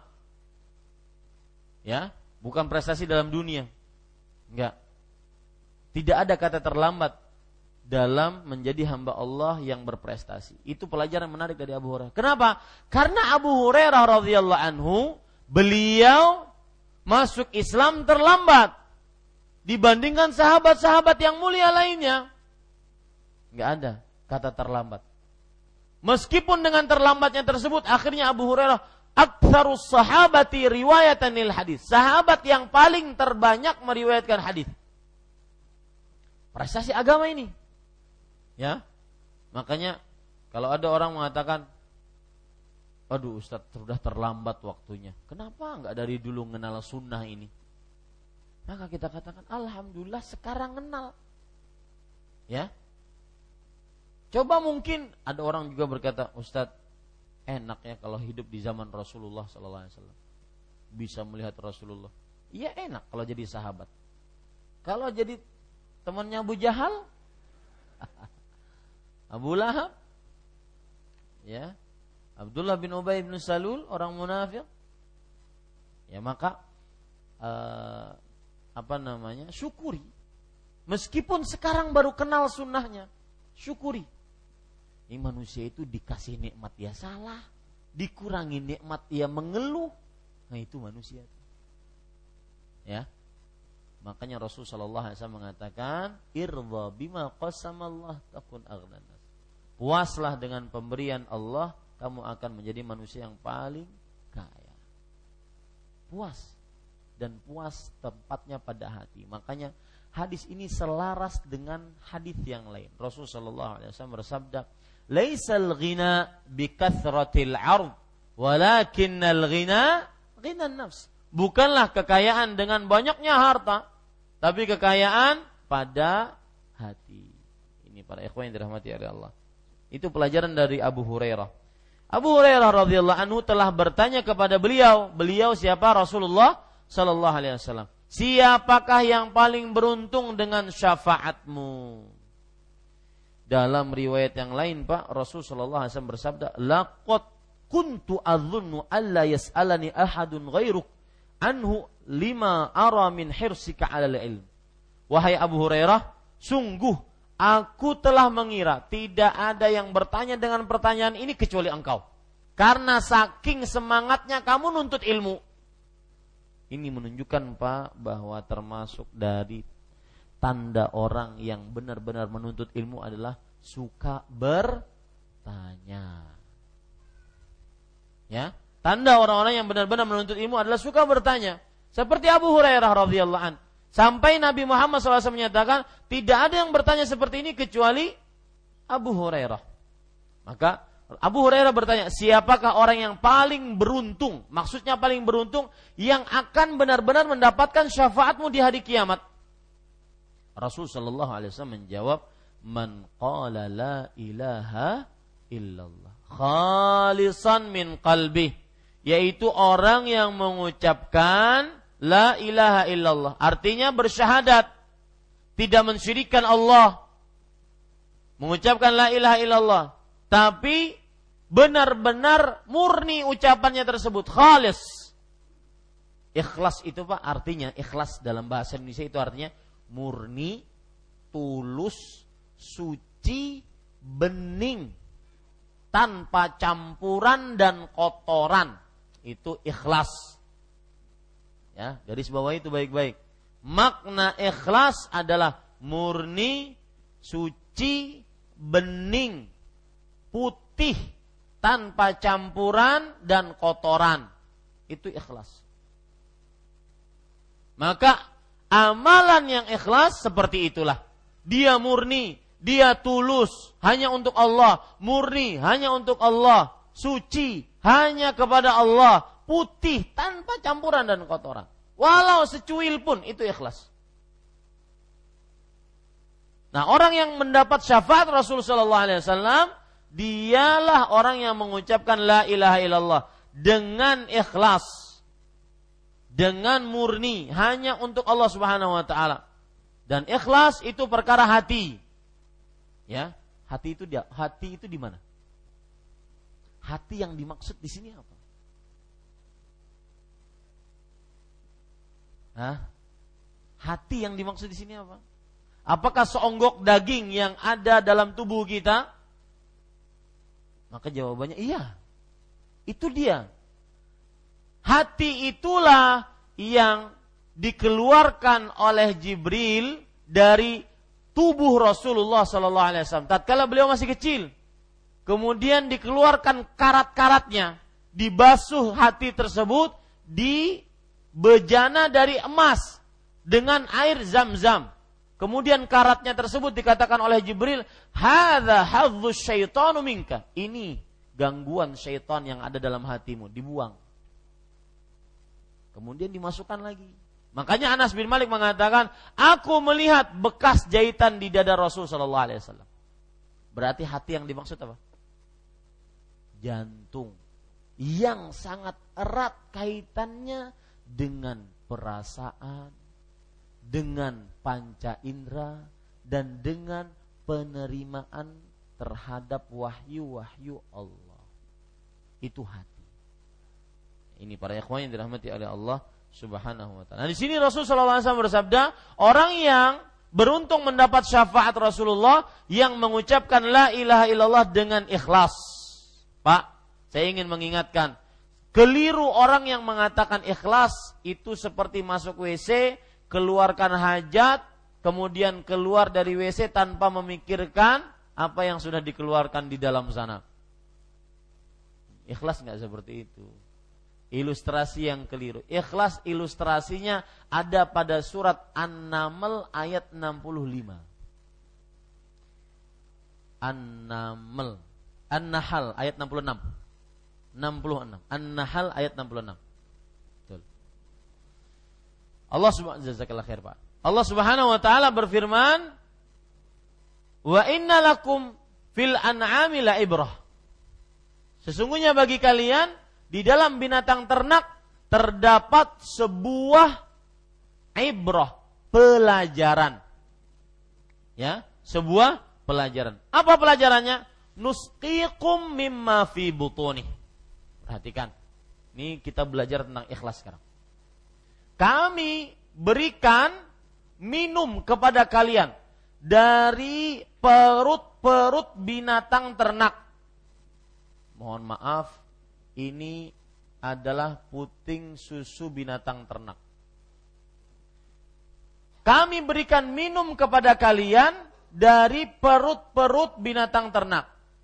Ya, perut-perut binatang ternak yang mana apa yang keluar dari puting susunya? Labanan, susu. Laban, susu. Yang khalis, ikhlas. Susu yang ikhlas. Apa tadi susu uh, ikhlas artinya?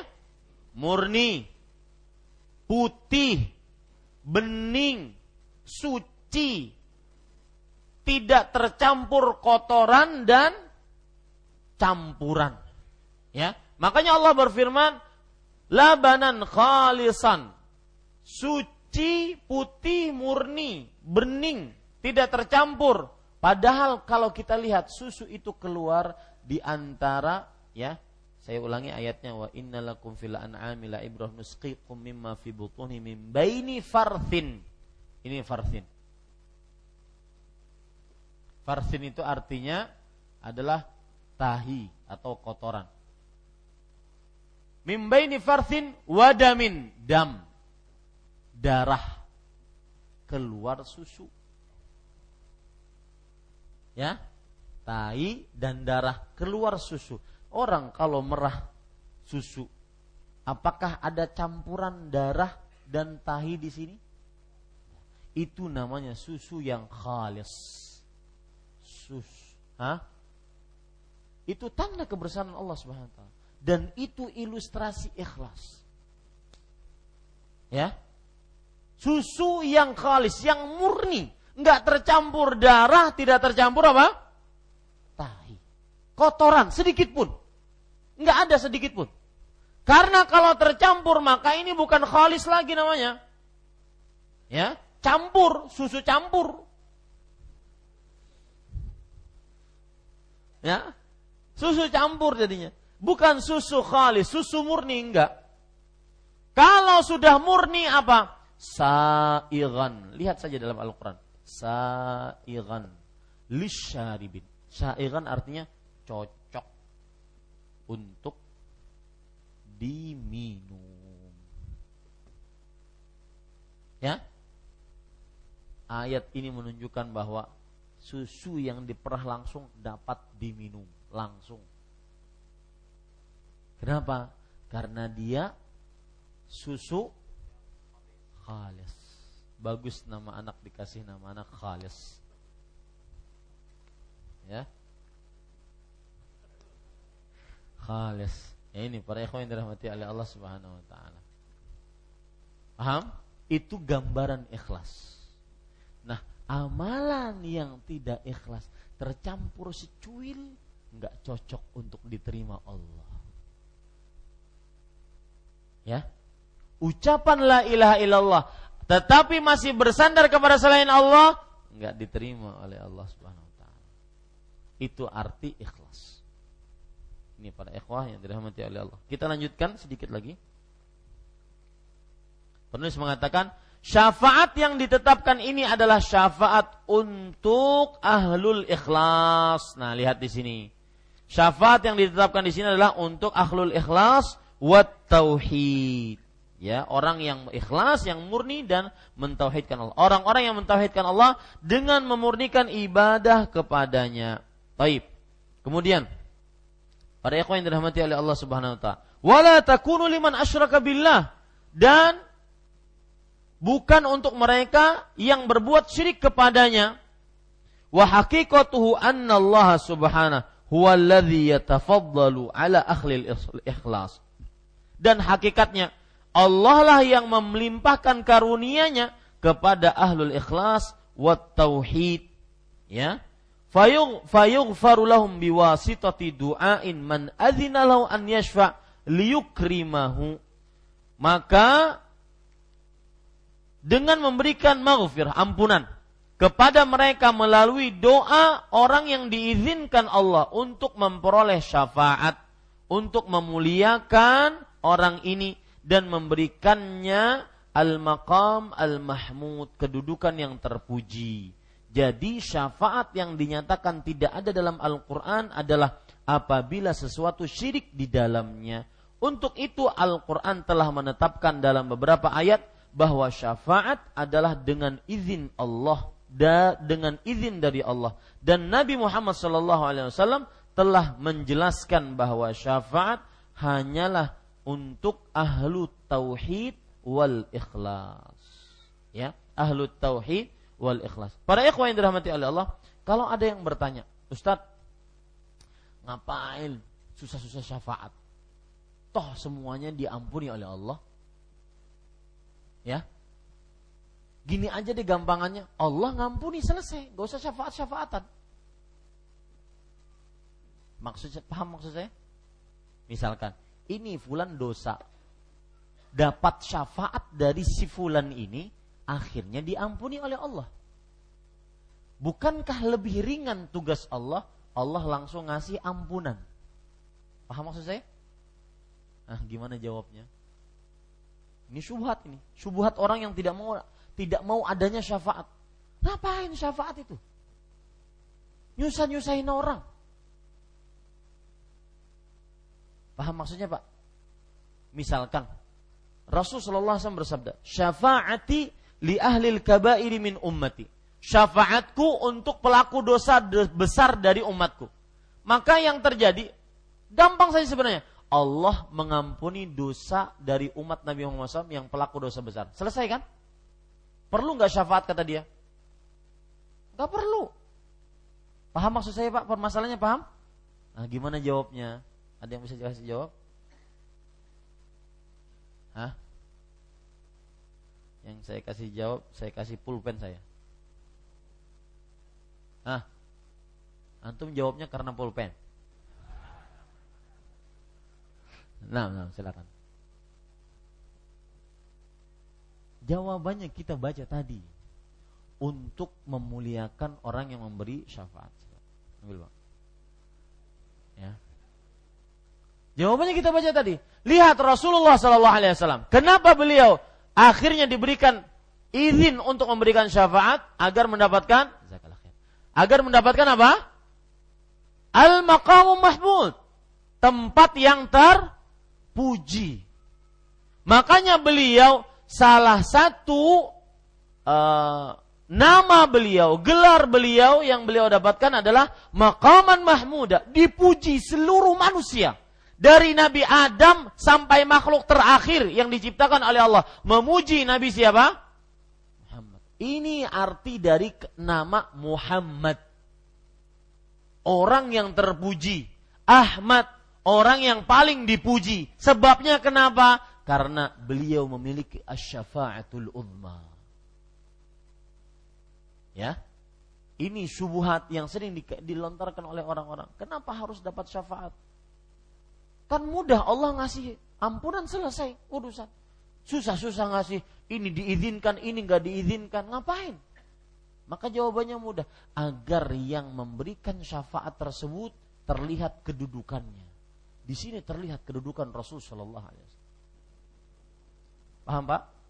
Demikian. Mudah-mudahan bermanfaat apa yang baiknya dari Allah Subhanahu wa taala. Sallallahu Nabi Muhammad walhamdulillah rabbil alamin. Silahkan jika ada yang ingin bertanya atau meminta kejelasan atau ingin menambahkan, tafadhal.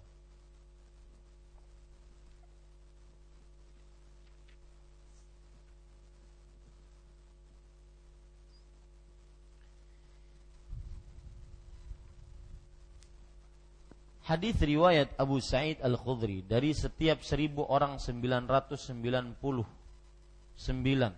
orang delegasi neraka. Sedangkan dari kalian satu orang utusan dari seribu orang. Hadis riwayat Muslim, Ahmad. Hadis riwayat dari tiap-tiap 100 keluarkan 99 99 orang penghuni neraka jahanam. Riwayat Ahmad, Suyuti Bukhari. Permasalahan dari kalian satu orang utusan dari seribu orang. Apakah hanya para sahabat saja atau semua kaum mukmin dan mukminah satu orang sahabat dari seribu orang, satu orang mukmin mu, dari seribu orang delegasi ke neraka? Pasti bapak-bapak tidak paham. Ya, gini, di dalam hadis Rasul riwayat Bukhari riwayat Imam Ahmad ada namanya nar. Delegasi ke neraka. Delegasi itu apa utusan utusan ke neraka na'udzubillah seribu orang ya itu diutus oleh Allah sembilan sembilan ratus sembilan puluh sembilan ke neraka cuma satu yang tidak diutus. Paham ya? Ya, semuanya diutus ke dalam neraka. 999 yang diutus ke dalam neraka. Satu orang tok yang tidak diutus menunjukkan menunjukkan penghuni banyakkan penghuni mana? Neraka atau surga? Neraka. Makanya Rasulullah SAW menyebutkan bahwa penghuni surga dibandingkan penghuni neraka itu kasya'ratil bayda fi sya'ratil sauda. Kalau kita lihat kambing ada bulu-bulunya berwarna hitam, kemudian ada bintik-buntik putih, bulu-bulu berwarna putih. Itulah penghuni surga. Jadikanlah kita yang sedikit tersebut.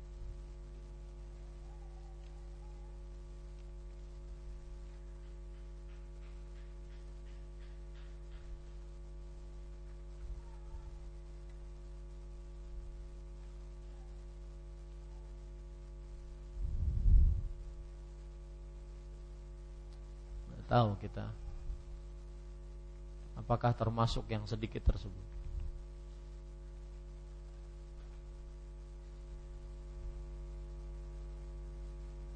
Ataukah termasuk delegasinya? Sedangkan mendatanginya pasti. Allah Subhanahu wa taala berfirman dalam surat Maryam, "Wa in minkum illa wariduha." Kana ala rabbika hatman maqdiyah. Tidak ada di antara kalian kecuali akan mendatanginya. Mendatangi neraka. Itu adalah sebuah ketetapan dari Allah Subhanahu wa taala. Berarti mendatangi neraka sebuah kepastian. Yang belum pasti ayat selanjutnya. thumma nunajjil ladzina taqaw wa nadharu dhalimina fiha jithiya.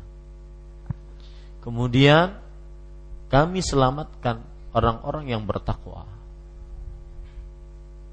Ini yang belum ada ketetapan dari Allah apakah itu untuk kita atau selain kita.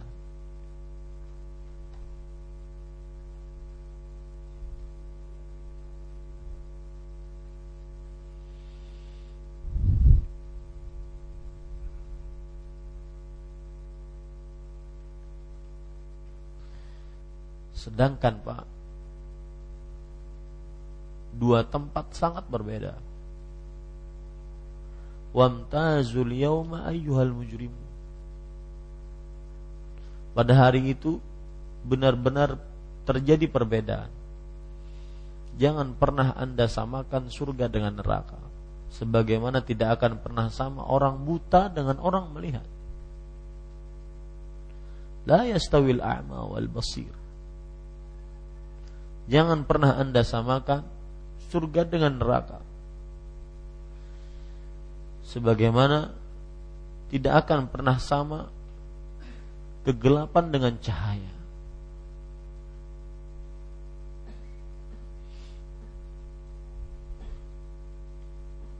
Hadis ini mengerikan para ikhwan yang dirahmati oleh Allah.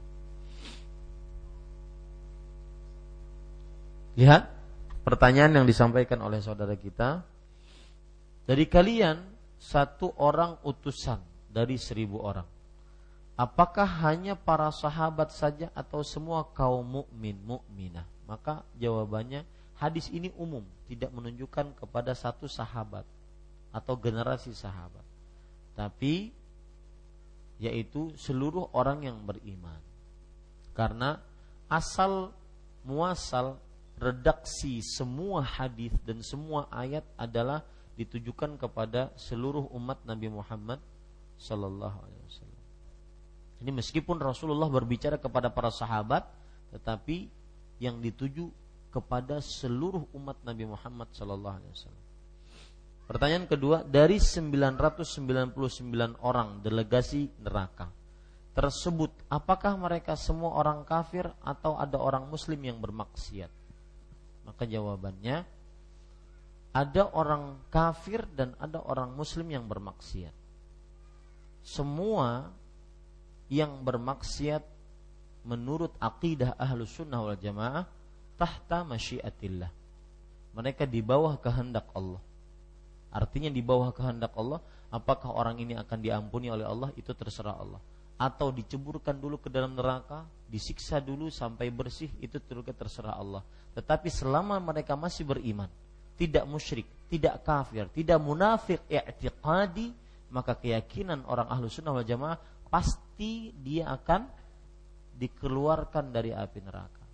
Makanya kan ada riwayat dalam Sahih Muslim dalam Kitabul Fitan bahwa orang-orang dikeluarkan dalam keadaan gosong.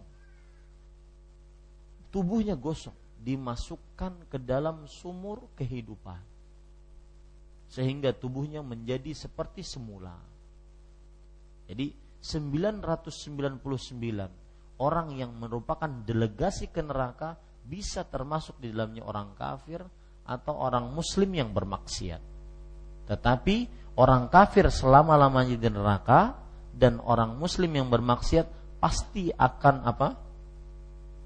Akan dikeluarkan oleh Allah. Sampai dalam hadis riwayat Bukhari akan dikeluarkan oleh Allah orang yang di dalam hatinya mithqala dzarratin min khair.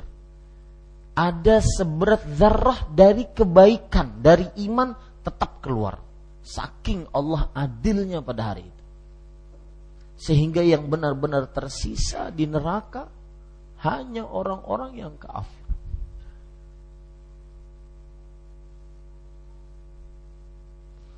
hanya orang-orang yang musyrik, hanya orang-orang yang munafik i'tiqad.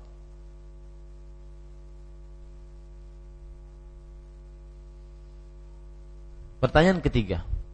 Bagaimana maksud dari 999 orang yaitu delegasi neraka dengan 99 orang penghuni neraka jahanam yang berbeda antara hadis di atas. Bagaimana mengkompromikannya? Dari tiap-tiap 100 keluarkan 99 orang penghuni neraka jahanam. Ini penyebutan hadis saya ulangi, di dalam hadis penyebutan angka kadang-kadang la mafhumalahu. Kadang-kadang tidak menunjukkan kepada batasan angka itu secara pasti. Tetapi menunjukkan kepada banyak. Nah, itu ingat. Ya, sering sekali di dalam hadis atau di dalam hadis terutama penyebutan angka-angka tapi tidak menunjukkan kepada apa? jumlah tertentu tetapi menunjukkan kepada kalau dia sedikit maka menunjukkan kepada sedikitnya. Kalau dia banyak menunjukkan kepada banyaknya. Seperti misalkan Allah berfirman tentang orang-orang munafik. In tastaghfir lahum sab'ina marratan falan yaghfirallahu lahum. Wahai Muhammad, kalau kamu mintakan ampun orang untuk orang munafik 70 kali minta ampun untuk mereka maka tidak akan pernah diampuni oleh Allah. Apakah kemudian 70 ini sebagai jumlah? Enggak. Tetapi apa? Menunjukkan kepada banyak. Artinya sebanyak kamu minta ampun tidak akan diampuni untuk orang-orang munafik enggak akan diampuni oleh Allah Subhanahu wa taala. Wallahu alam. Jadi cara mensinkronisasikannya, jadi beliau ini bertanya di di hadis yang pertama 999 dari eh, eh, delegasi menuju neraka. Di hadis yang kedua cuma 99. Nah, ini bagaimana menggabungkannya? Itu pertanyaannya ya. Jadi pertanyaannya itu eh, caranya menggabungkannya bahwa kadang-kadang ucapan 99 kemudian hadis sebelumnya 999 itu hanya menunjukkan kepada apa? banyaknya yang menuju kepada neraka. Wallahu a'lam. Yang keempat, apakah satu orang di surga kemudian 99 orang di neraka adalah cermin kita di dunia itu bahwa dari seribu orang yang baik hanya satu orang saja. Apakah sudah terjadi di zaman sekarang? Yang jelas, hadis ini menunjukkan penghuni neraka lebih banyak dibandingkan penghuni surga. Ya, yang bermaksiat kepada Allah Subhanahu wa taala lebih banyak. Allah berfirman dalam surat Al-A'raf ayat 17, wala tajidu aktsarahum syakirin. Kamu wah, engkau wahai Allah tidak akan mendapati kebanyakan manusia pandai bersyukur. Ya. Dan Allah berfirman tentang orang-orang yang beriman, sedikit mereka. Allah Subhanahu wa taala berfirman, "Wa qalilun mahum." Ya. Yaitu orang-orang yang beriman sedikit dari mereka. Nah, ini disebutkan oleh Allah Subhanahu wa taala di dalam surat Sad ayat 24. Wa qalilun mahum. Yaitu hanya sedikit dari mereka yang beriman. Kemudian disebutkan oleh Allah dalam surat Sabah ayat 13, wa qalilun min ibadiyas syakur. Hanya sedikit dari hamba-hambaku yang pandai bersyukur. Kemudian dalam surat Al-Waqiah, wa qalilun minal akhirin. Sedikit dari manusia-manusia generasi terakhir yang masuk ke dalam surga. Wallahu alam, ini yang dimaksud di dalam hadis tersebut. Yang kelima, dari hadis yang kedua di atas bahwa di dunia ini perbandingan orang kafir dan muslim adalah 99 banding satu dan ini terjadi di zaman sahabat atau sekarang atau mendekati kiamat nanti. Maka jawabannya pembicaraan seperti ini sebenarnya bukan menjadi tujuan ketika Rasul Shallallahu Alaihi Wasallam mengucapkan itu. Yang jadi tujuan adalah selamatkan diri Anda. Jangan sampai menjadi delegasi di neraka. Kalau kita kupas ini, apa faedah di belakangnya? La ta'ilata Pertanyaan yang tidak ada ujungnya. Ya, tidak ada ujungnya. Lalu kalau kita kita yakini bahwa 99 orang kafir, satu orang muslim. Lalu kenapa? Kata anak muda, sowat. Kenapa emang? Ya, tapi yang dituju dari situ adalah hati-hati, jangan sampai menjadi delegasi neraka yang mereka itu banyak.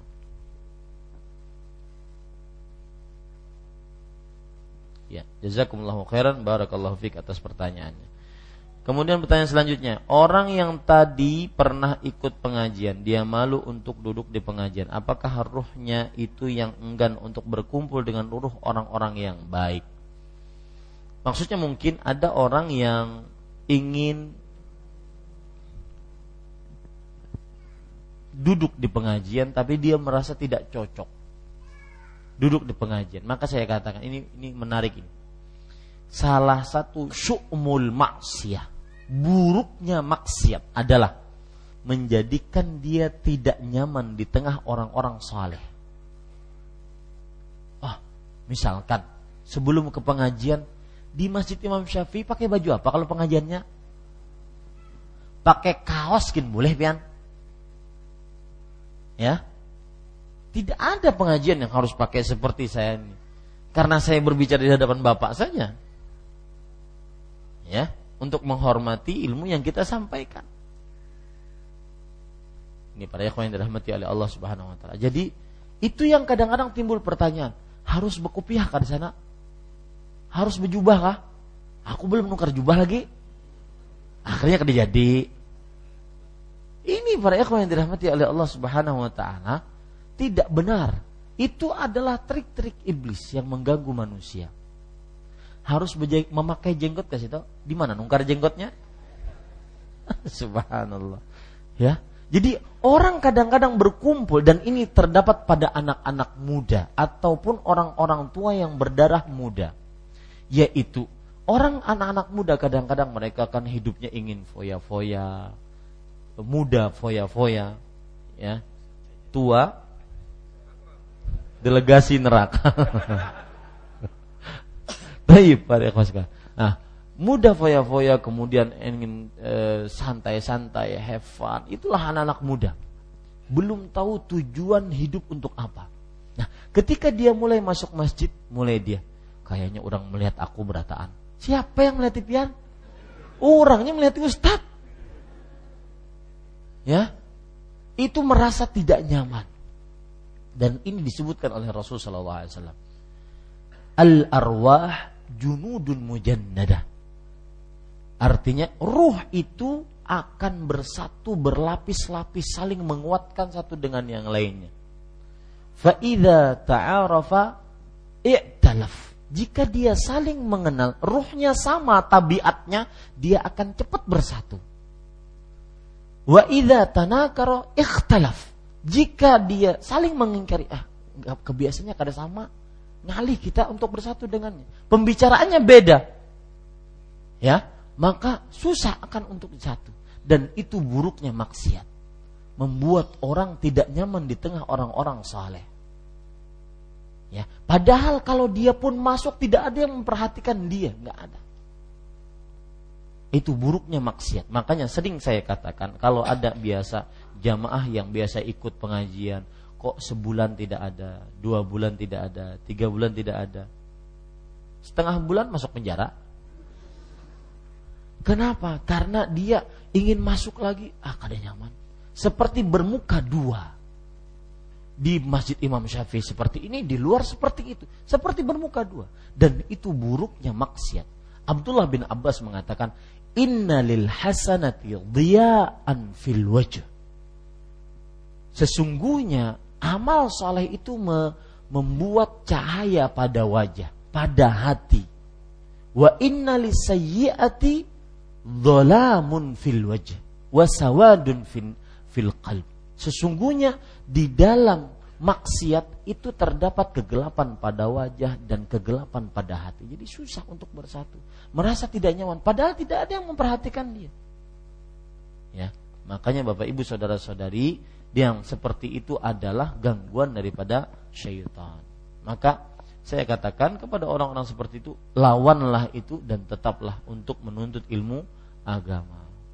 Terutama kita di Masjid Imam Syafi'i tidak ada yang aneh-aneh dibicarakan dan saya ucapkan ahlan wa sahlan marhaban bi talibil ilm selamat datang para penuntut ilmu yang mungkin baru sekali dua kali e, duduk di majelis ilmu saya bisa jamin insya Allah saya dan Ustadz Khairullah dan Ustadz Febri, Ustadz Hasbi, Ustadz Aiman yang mengajar-ngajar di masjid ini tidak ada yang membawakan yang lain-lain kecuali Al-Quran dan sunnah Rasul Shallallahu Alaihi Wasallam yang dipahami oleh para salafus saleh. Ya. Mudah-mudahan itu bisa dimaklumi bersama. Jadi tidak ada tidak ada pendaftaran kelompok menjadi ini bayat nggak ada di sini. Ini masjidnya kaum muslim. Masjidnya orang-orang ahlu sunnah wal jamaah umat Nabi Muhammad sallallahu alaihi wasallam insyaallah. Ada yang lain pertanyaan? Nah.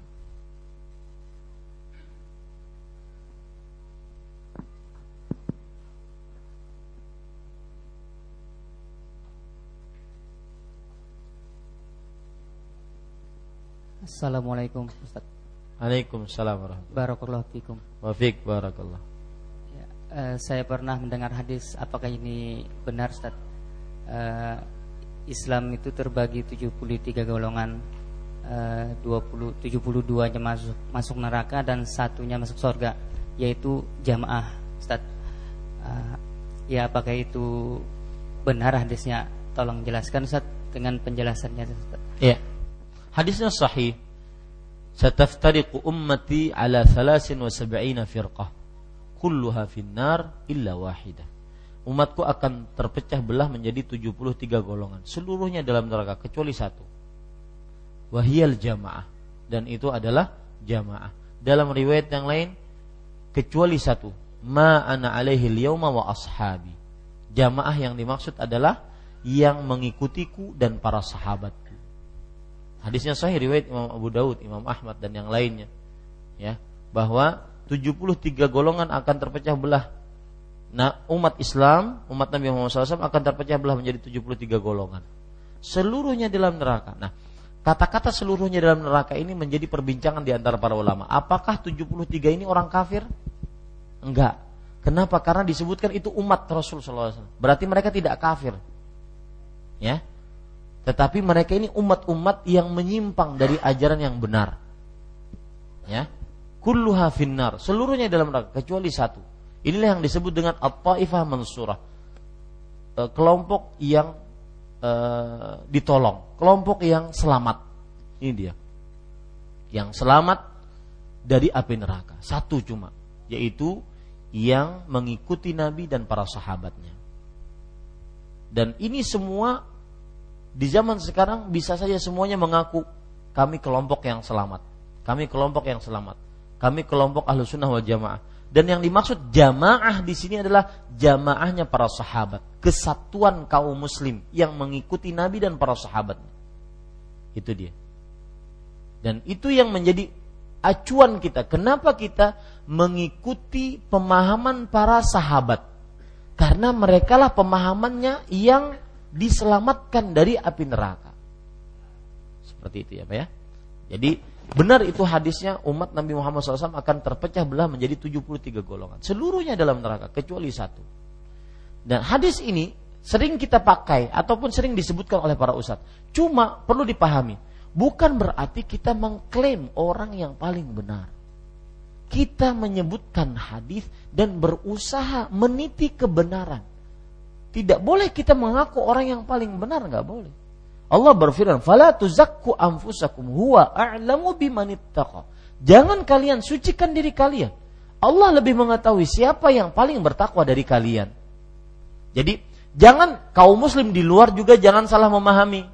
Ketika seorang ustadz menyebutkan 73 golongan akan terpecah umat ini menjadi 73 golongan. Seluruhnya neraka kecuali satu yang mengikuti Nabi dan para sahabatnya, yang mengikuti jamaah, maka oh tuh lihat Ustadz tuh mengaku paling surga serongan. Ya, enggak. Tetapi kita menyampaikan hadis cara ingin selamat tidak masuk ke dalam 72 tadi ikuti Nabi dan para sahabatnya. Nah, begitu. Jadi beda Pak, mengklaim oh, menjadi orang yang paling benar dengan apa? menyebutkan kebenaran beda. Cara agar selamat tadi ikuti Nabi dan para sahabatnya. Ya, wallahu a'lam. Nah. Silakan. Demik, ya. Ya. Jazakallah khair atas kesempatan yang diberikan. Amin, jazakallah khair. Yang pertama, yang banyak terjadi kesirikan, uh, utamanya para seperti saya sebut sebutkan tadi para penyembah jin. Ini yang menjadi subhat eh yang menja eh di masyarakat penyembah jin ini misalnya mereka setelah misalnya bertapa atau memperoleh benda misalnya cincin itu mereka mendapatkan semacam keuntungan. Ini yang mereka katakan uh, mendapat manfaat. Um, Kenapa? Karena dibantu jin misalnya bersemayam di cincin itu, misalnya kekebalan itu yang mereka dapatkan, atau misalnya kekayaan, misalnya seperti yang piara babinya, tuyul dan sebagainya. Itu mereka kan memperoleh uh, semacam kebaikan. manfaat, kebaikan bagi mereka pendapat mereka. Uh, tapi dengan syarat kan mendapatkan tumbal, misalnya anaknya bulan ini yang diminta. Ya, pertanyaannya? Ya, pertanyaan yang kami inginkan bagaimana menjelaskan kepada mereka ini Sedangkan yang selama ini yang saya katakan itu hanya tipu daya dan sebentar dan bahkan Anda akan mati dalam keadaan kita dalam uh, mati dalam kesesatan. Itu saja yang kami jadi yang kami tanyakan saat bagaimana menjelaskan mereka ini. Ya. Mereka sendiri yang cerita jadi ya. yang bertobat Hmm. Itu yang pertama. Ya. Uh, Bismillah, Alhamdulillah, Jazakallah khair atas pertanyaannya.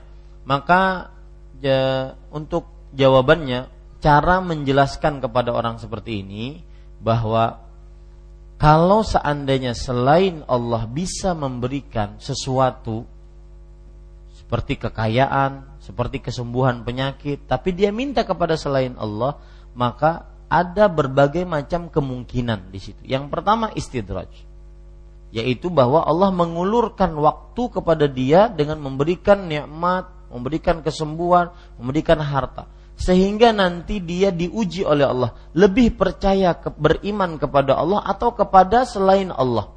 Jadi itu fungsi istidraj itu. Dia lebih beriman kepada Allah atau kepada selain Allah Subhanahu wa taala. Jadi jelaskan kepada dia bahwa yang kalian dapat itu bukan berarti Allah ridhoi gitu loh. Yang kalian dapat bukan berarti Allah ridhoi. Tetapi itu adalah sebagai bentuk apa? Istidraj. Yang kedua kita ini hamba Allah, maka mintalah hanya kepada Allah. Barang siapa yang minta kepada selain Allah, mungkin selain Allah bisa memberi, tetapi pemberiannya tidak sempurna. Yang kedua, pemberiannya itu adalah sebuah kekeliruan. Kenapa? Karena ibadah tidak bisa diberikan kecuali kepada Allah. Nah, seperti itu caranya. Jadi kembalikan kepada hukum asal. Misalkan Anda main tuyul, dapat harta, toib dapat harta. Anda main babi ngepet, dapat harta. Anda main jenglot, jenglot itu dijual pak. Betul? Berapa?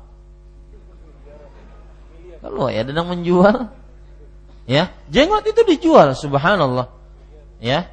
Dan itu jenglot main-mainan iblis dan syaitan, mengganggu manusia. Toib dia dengan main jenglot kemudian dia dapat harta. Yang ada tahu jangan bertakun. Dia main-main jenglot kemudian dapat harta. Maka pada saat itu, ya, bukankah ini kita dapat ya? Ini kan takdir karena di di di kait-kaitkan. Ini kan takdir Allah juga saya dapat ini. Maka kita katakan satu, Allah Subhanahu wa taala memerintahkan kita beribadah, berdoa hanya kepadanya. Jadi di, dikembalikan kepada hukum asal. Ya. Ketika kita minta rizki dengan jenglot, maka ini termasuk kesyirikan. Ya, kenapa? Karena menyamakan selain Allah yaitu jenglot dengan Allah dalam perkara berdoa. Jadi situ. Jelaskan hukumnya ya. Wallahu alam. Nah. Bismillah. Ini pertanyaan SMS yang masuk ke dakwah sunnah.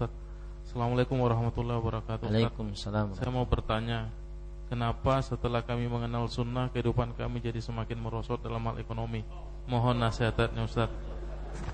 Kedua, Kedua, bagaimana caranya menasihati suami agar bisa berhenti merokok? Suami saya alhamdulillah sudah sunnah, tapi kalau disuruh berhenti merokok susah sekali. Padahal beliau sudah mengetahui dalilnya rokok itu haram. Ya, yang pertama, orang yang mengenal sunnah maka ekonominya tambah semakin melorot, tambah semakin ke bawah, menurun. Maka jawabannya gampang. Satu, itu sun itu adalah uh, ujian dari Allah Subhanahu wa taala. Ya, bukankah Allah berfirman dalam surat Al-Ankabut ayat 2 sampai 3, "Ahasiban nas an yutraku an yaqulu amanna wa hum la yuftanun. Apakah manusia mengira mereka dibiarkan beriman dalam keadaan tidak diuji? Harus ada ujian. Ya. Dan dengan ujian tersebut akan tertempa keimanannya. Allah akhirnya mengetahui mana yang benar-benar beriman dan mana orang-orang yang dusta di dalam keimanannya. Ya, seperti itu. Yang kedua, para ikhwan yang dirahmati oleh Allah Subhanahu wa taala, perhatikan. Semakin mengenal sunnah kok semakin nyungsep rezekinya. Maka coba it ittahim nafsak. Artinya apa? Tuduh diri sendiri. Ngenal sunnahnya ikhlas enggak? Jangan-jangan cuma ikut-ikutan. Ya. Karena Allah berjanji dalam Al-Quran. Allah uh, mustahil ingkar janji. Allah Subhanahu wa taala berfirman, "Man 'amila salihan min dzakarin aw untha wa huwa mu'min." fala nuhyiyannahu hayatan thayyibah wala najziyannahum ajrahum bi ahsani ma kanu ya'malun. Barang siapa yang beriman, beramal saleh dari laki-laki dan perempuan dalam keadaan barang siapa yang beramal saleh baik laki-laki dan perempuan dalam keadaan dia beriman, maka sungguh kami akan berikan kepada dia kehidupan yang baik. Itu pasti. Imam Ibnu Kathir menyebutkan perkataan Abdullah bin Abbas, kehidupan yang yang baik dimaksud adalah min jami'il wujuhi rahah. Dari kenyamanan segala sisi. Ekonomi nyaman, hubungan suami istri nyaman, hubungan orang tua anak nyaman, hubungan sesama manusia nyaman, segala sisi nyaman. Orang yang beramal soleh dan beriman itu janji Allah dan Allah mustahil mungkir janji Lalu kalau begitu Ustaz, saya ngikut sunnah, saya menjauhi kesyirikan, saya mengenal tauhid, saya mengikuti sunnah, menjauhi perbuatan bid'ah, maka saya katakan ittahim nafsak. Ya, tuduh diri sendiri. Mungkin belum apa? semurni yang diinginkan oleh Allah. Itu sebab yang kedua. Yang ketiga, orang yang ikuti sunnah malah tambah merosot keadaan ekonominya? Maka jawabannya keadaan ekonomi yang merosot bukan tanda kemuliaan atau bukan tanda kehinaan. Harta bukan standar mulia atau hina. Ya. Tetapi standar kemuliaan apakah kita bertakwa atau tidak. Ini para ikhwah yang dirahmati oleh Allah Subhanahu wa taala. Kemudian cara menasihati suami yang merokok, maka Bapak Ibu saudara-saudari per, bi, e, beritahu saja bahwa semua yang dilakukan akan dimintai pertanggungjawaban. Itu salah satu kunci terbesar orang kalau berhadapan dengan maksiat. Istrinya dengan bahasa yang santun, dengan bahasa yang lembut, diambil perasaannya, diambil hatinya atau jantungnya tadi, maka beritahu kita nanti kalau seandainya seperti ini Pak bisa menyiapkan jawaban di hadapan Allah? Apa yang kita jawab? Kamu bakar-bakar kamu kasih saya uang eh, kamu eh, saya kasih uang kemudian kamu bakar-bakar kamu saya kasih uang kemudian kamu menyakiti diri sendiri nafas jadi tidak nyaman paru-paru rusak dan semisalnya mampukah kita me menjawab itu di hadapan Allah Subhanahu wa taala. Ingatkan tentang hari kiamat. Ambil perasaannya dan ingatkan tentang sebuah dan saya katakan kepada ibu-ibu sering perkataan saya ini saya katakan kepada ibu-ibu bahwasanya untuk mem, me, mendakwahi suami suami itu laki-laki itu paling tidak suka ditantang dia adalah makhluk yang sangat suka tantangan apalagi me, yang menunjukkan kepada harga dirinya sebagai laki-laki. Pak, saya akan sangat lebih cinta kepada bapak, kepada e, suami saya, jika memang bisa benar-benar meninggalkan rokok. Ya, itu ambil perasaannya. Tapi ngalih pulang kalau seandainya sang suami menjawab, aku mun dicint kada dicintai kamu kada apa-apa juga. ngalih ini kisahnya.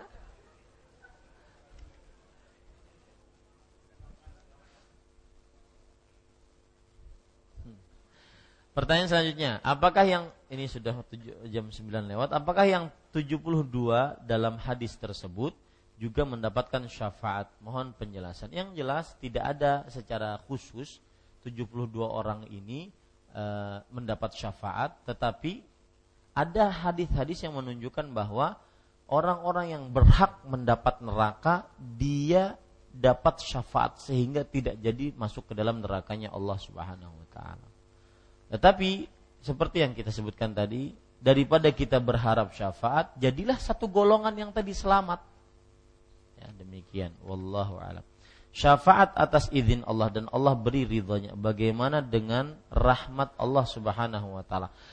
Salah satu bentuk rahmat Allah adalah orang itu dapat izin dan ridho. Gitu loh, saya cara berpikirnya. Salah satu rahmat Allah adalah orang tersebut dapat izin dan ridhonya Allah. Ya, cukup ini yang bisa saya sampaikan. Apa yang baiknya dari Allah Subhanahu wa taala, apa yang buruk itu dari saya pribadi wa sallallahu nabiyana Muhammad walhamdulillahirabbil alamin. Wassalamualaikum warahmatullahi wabarakatuh.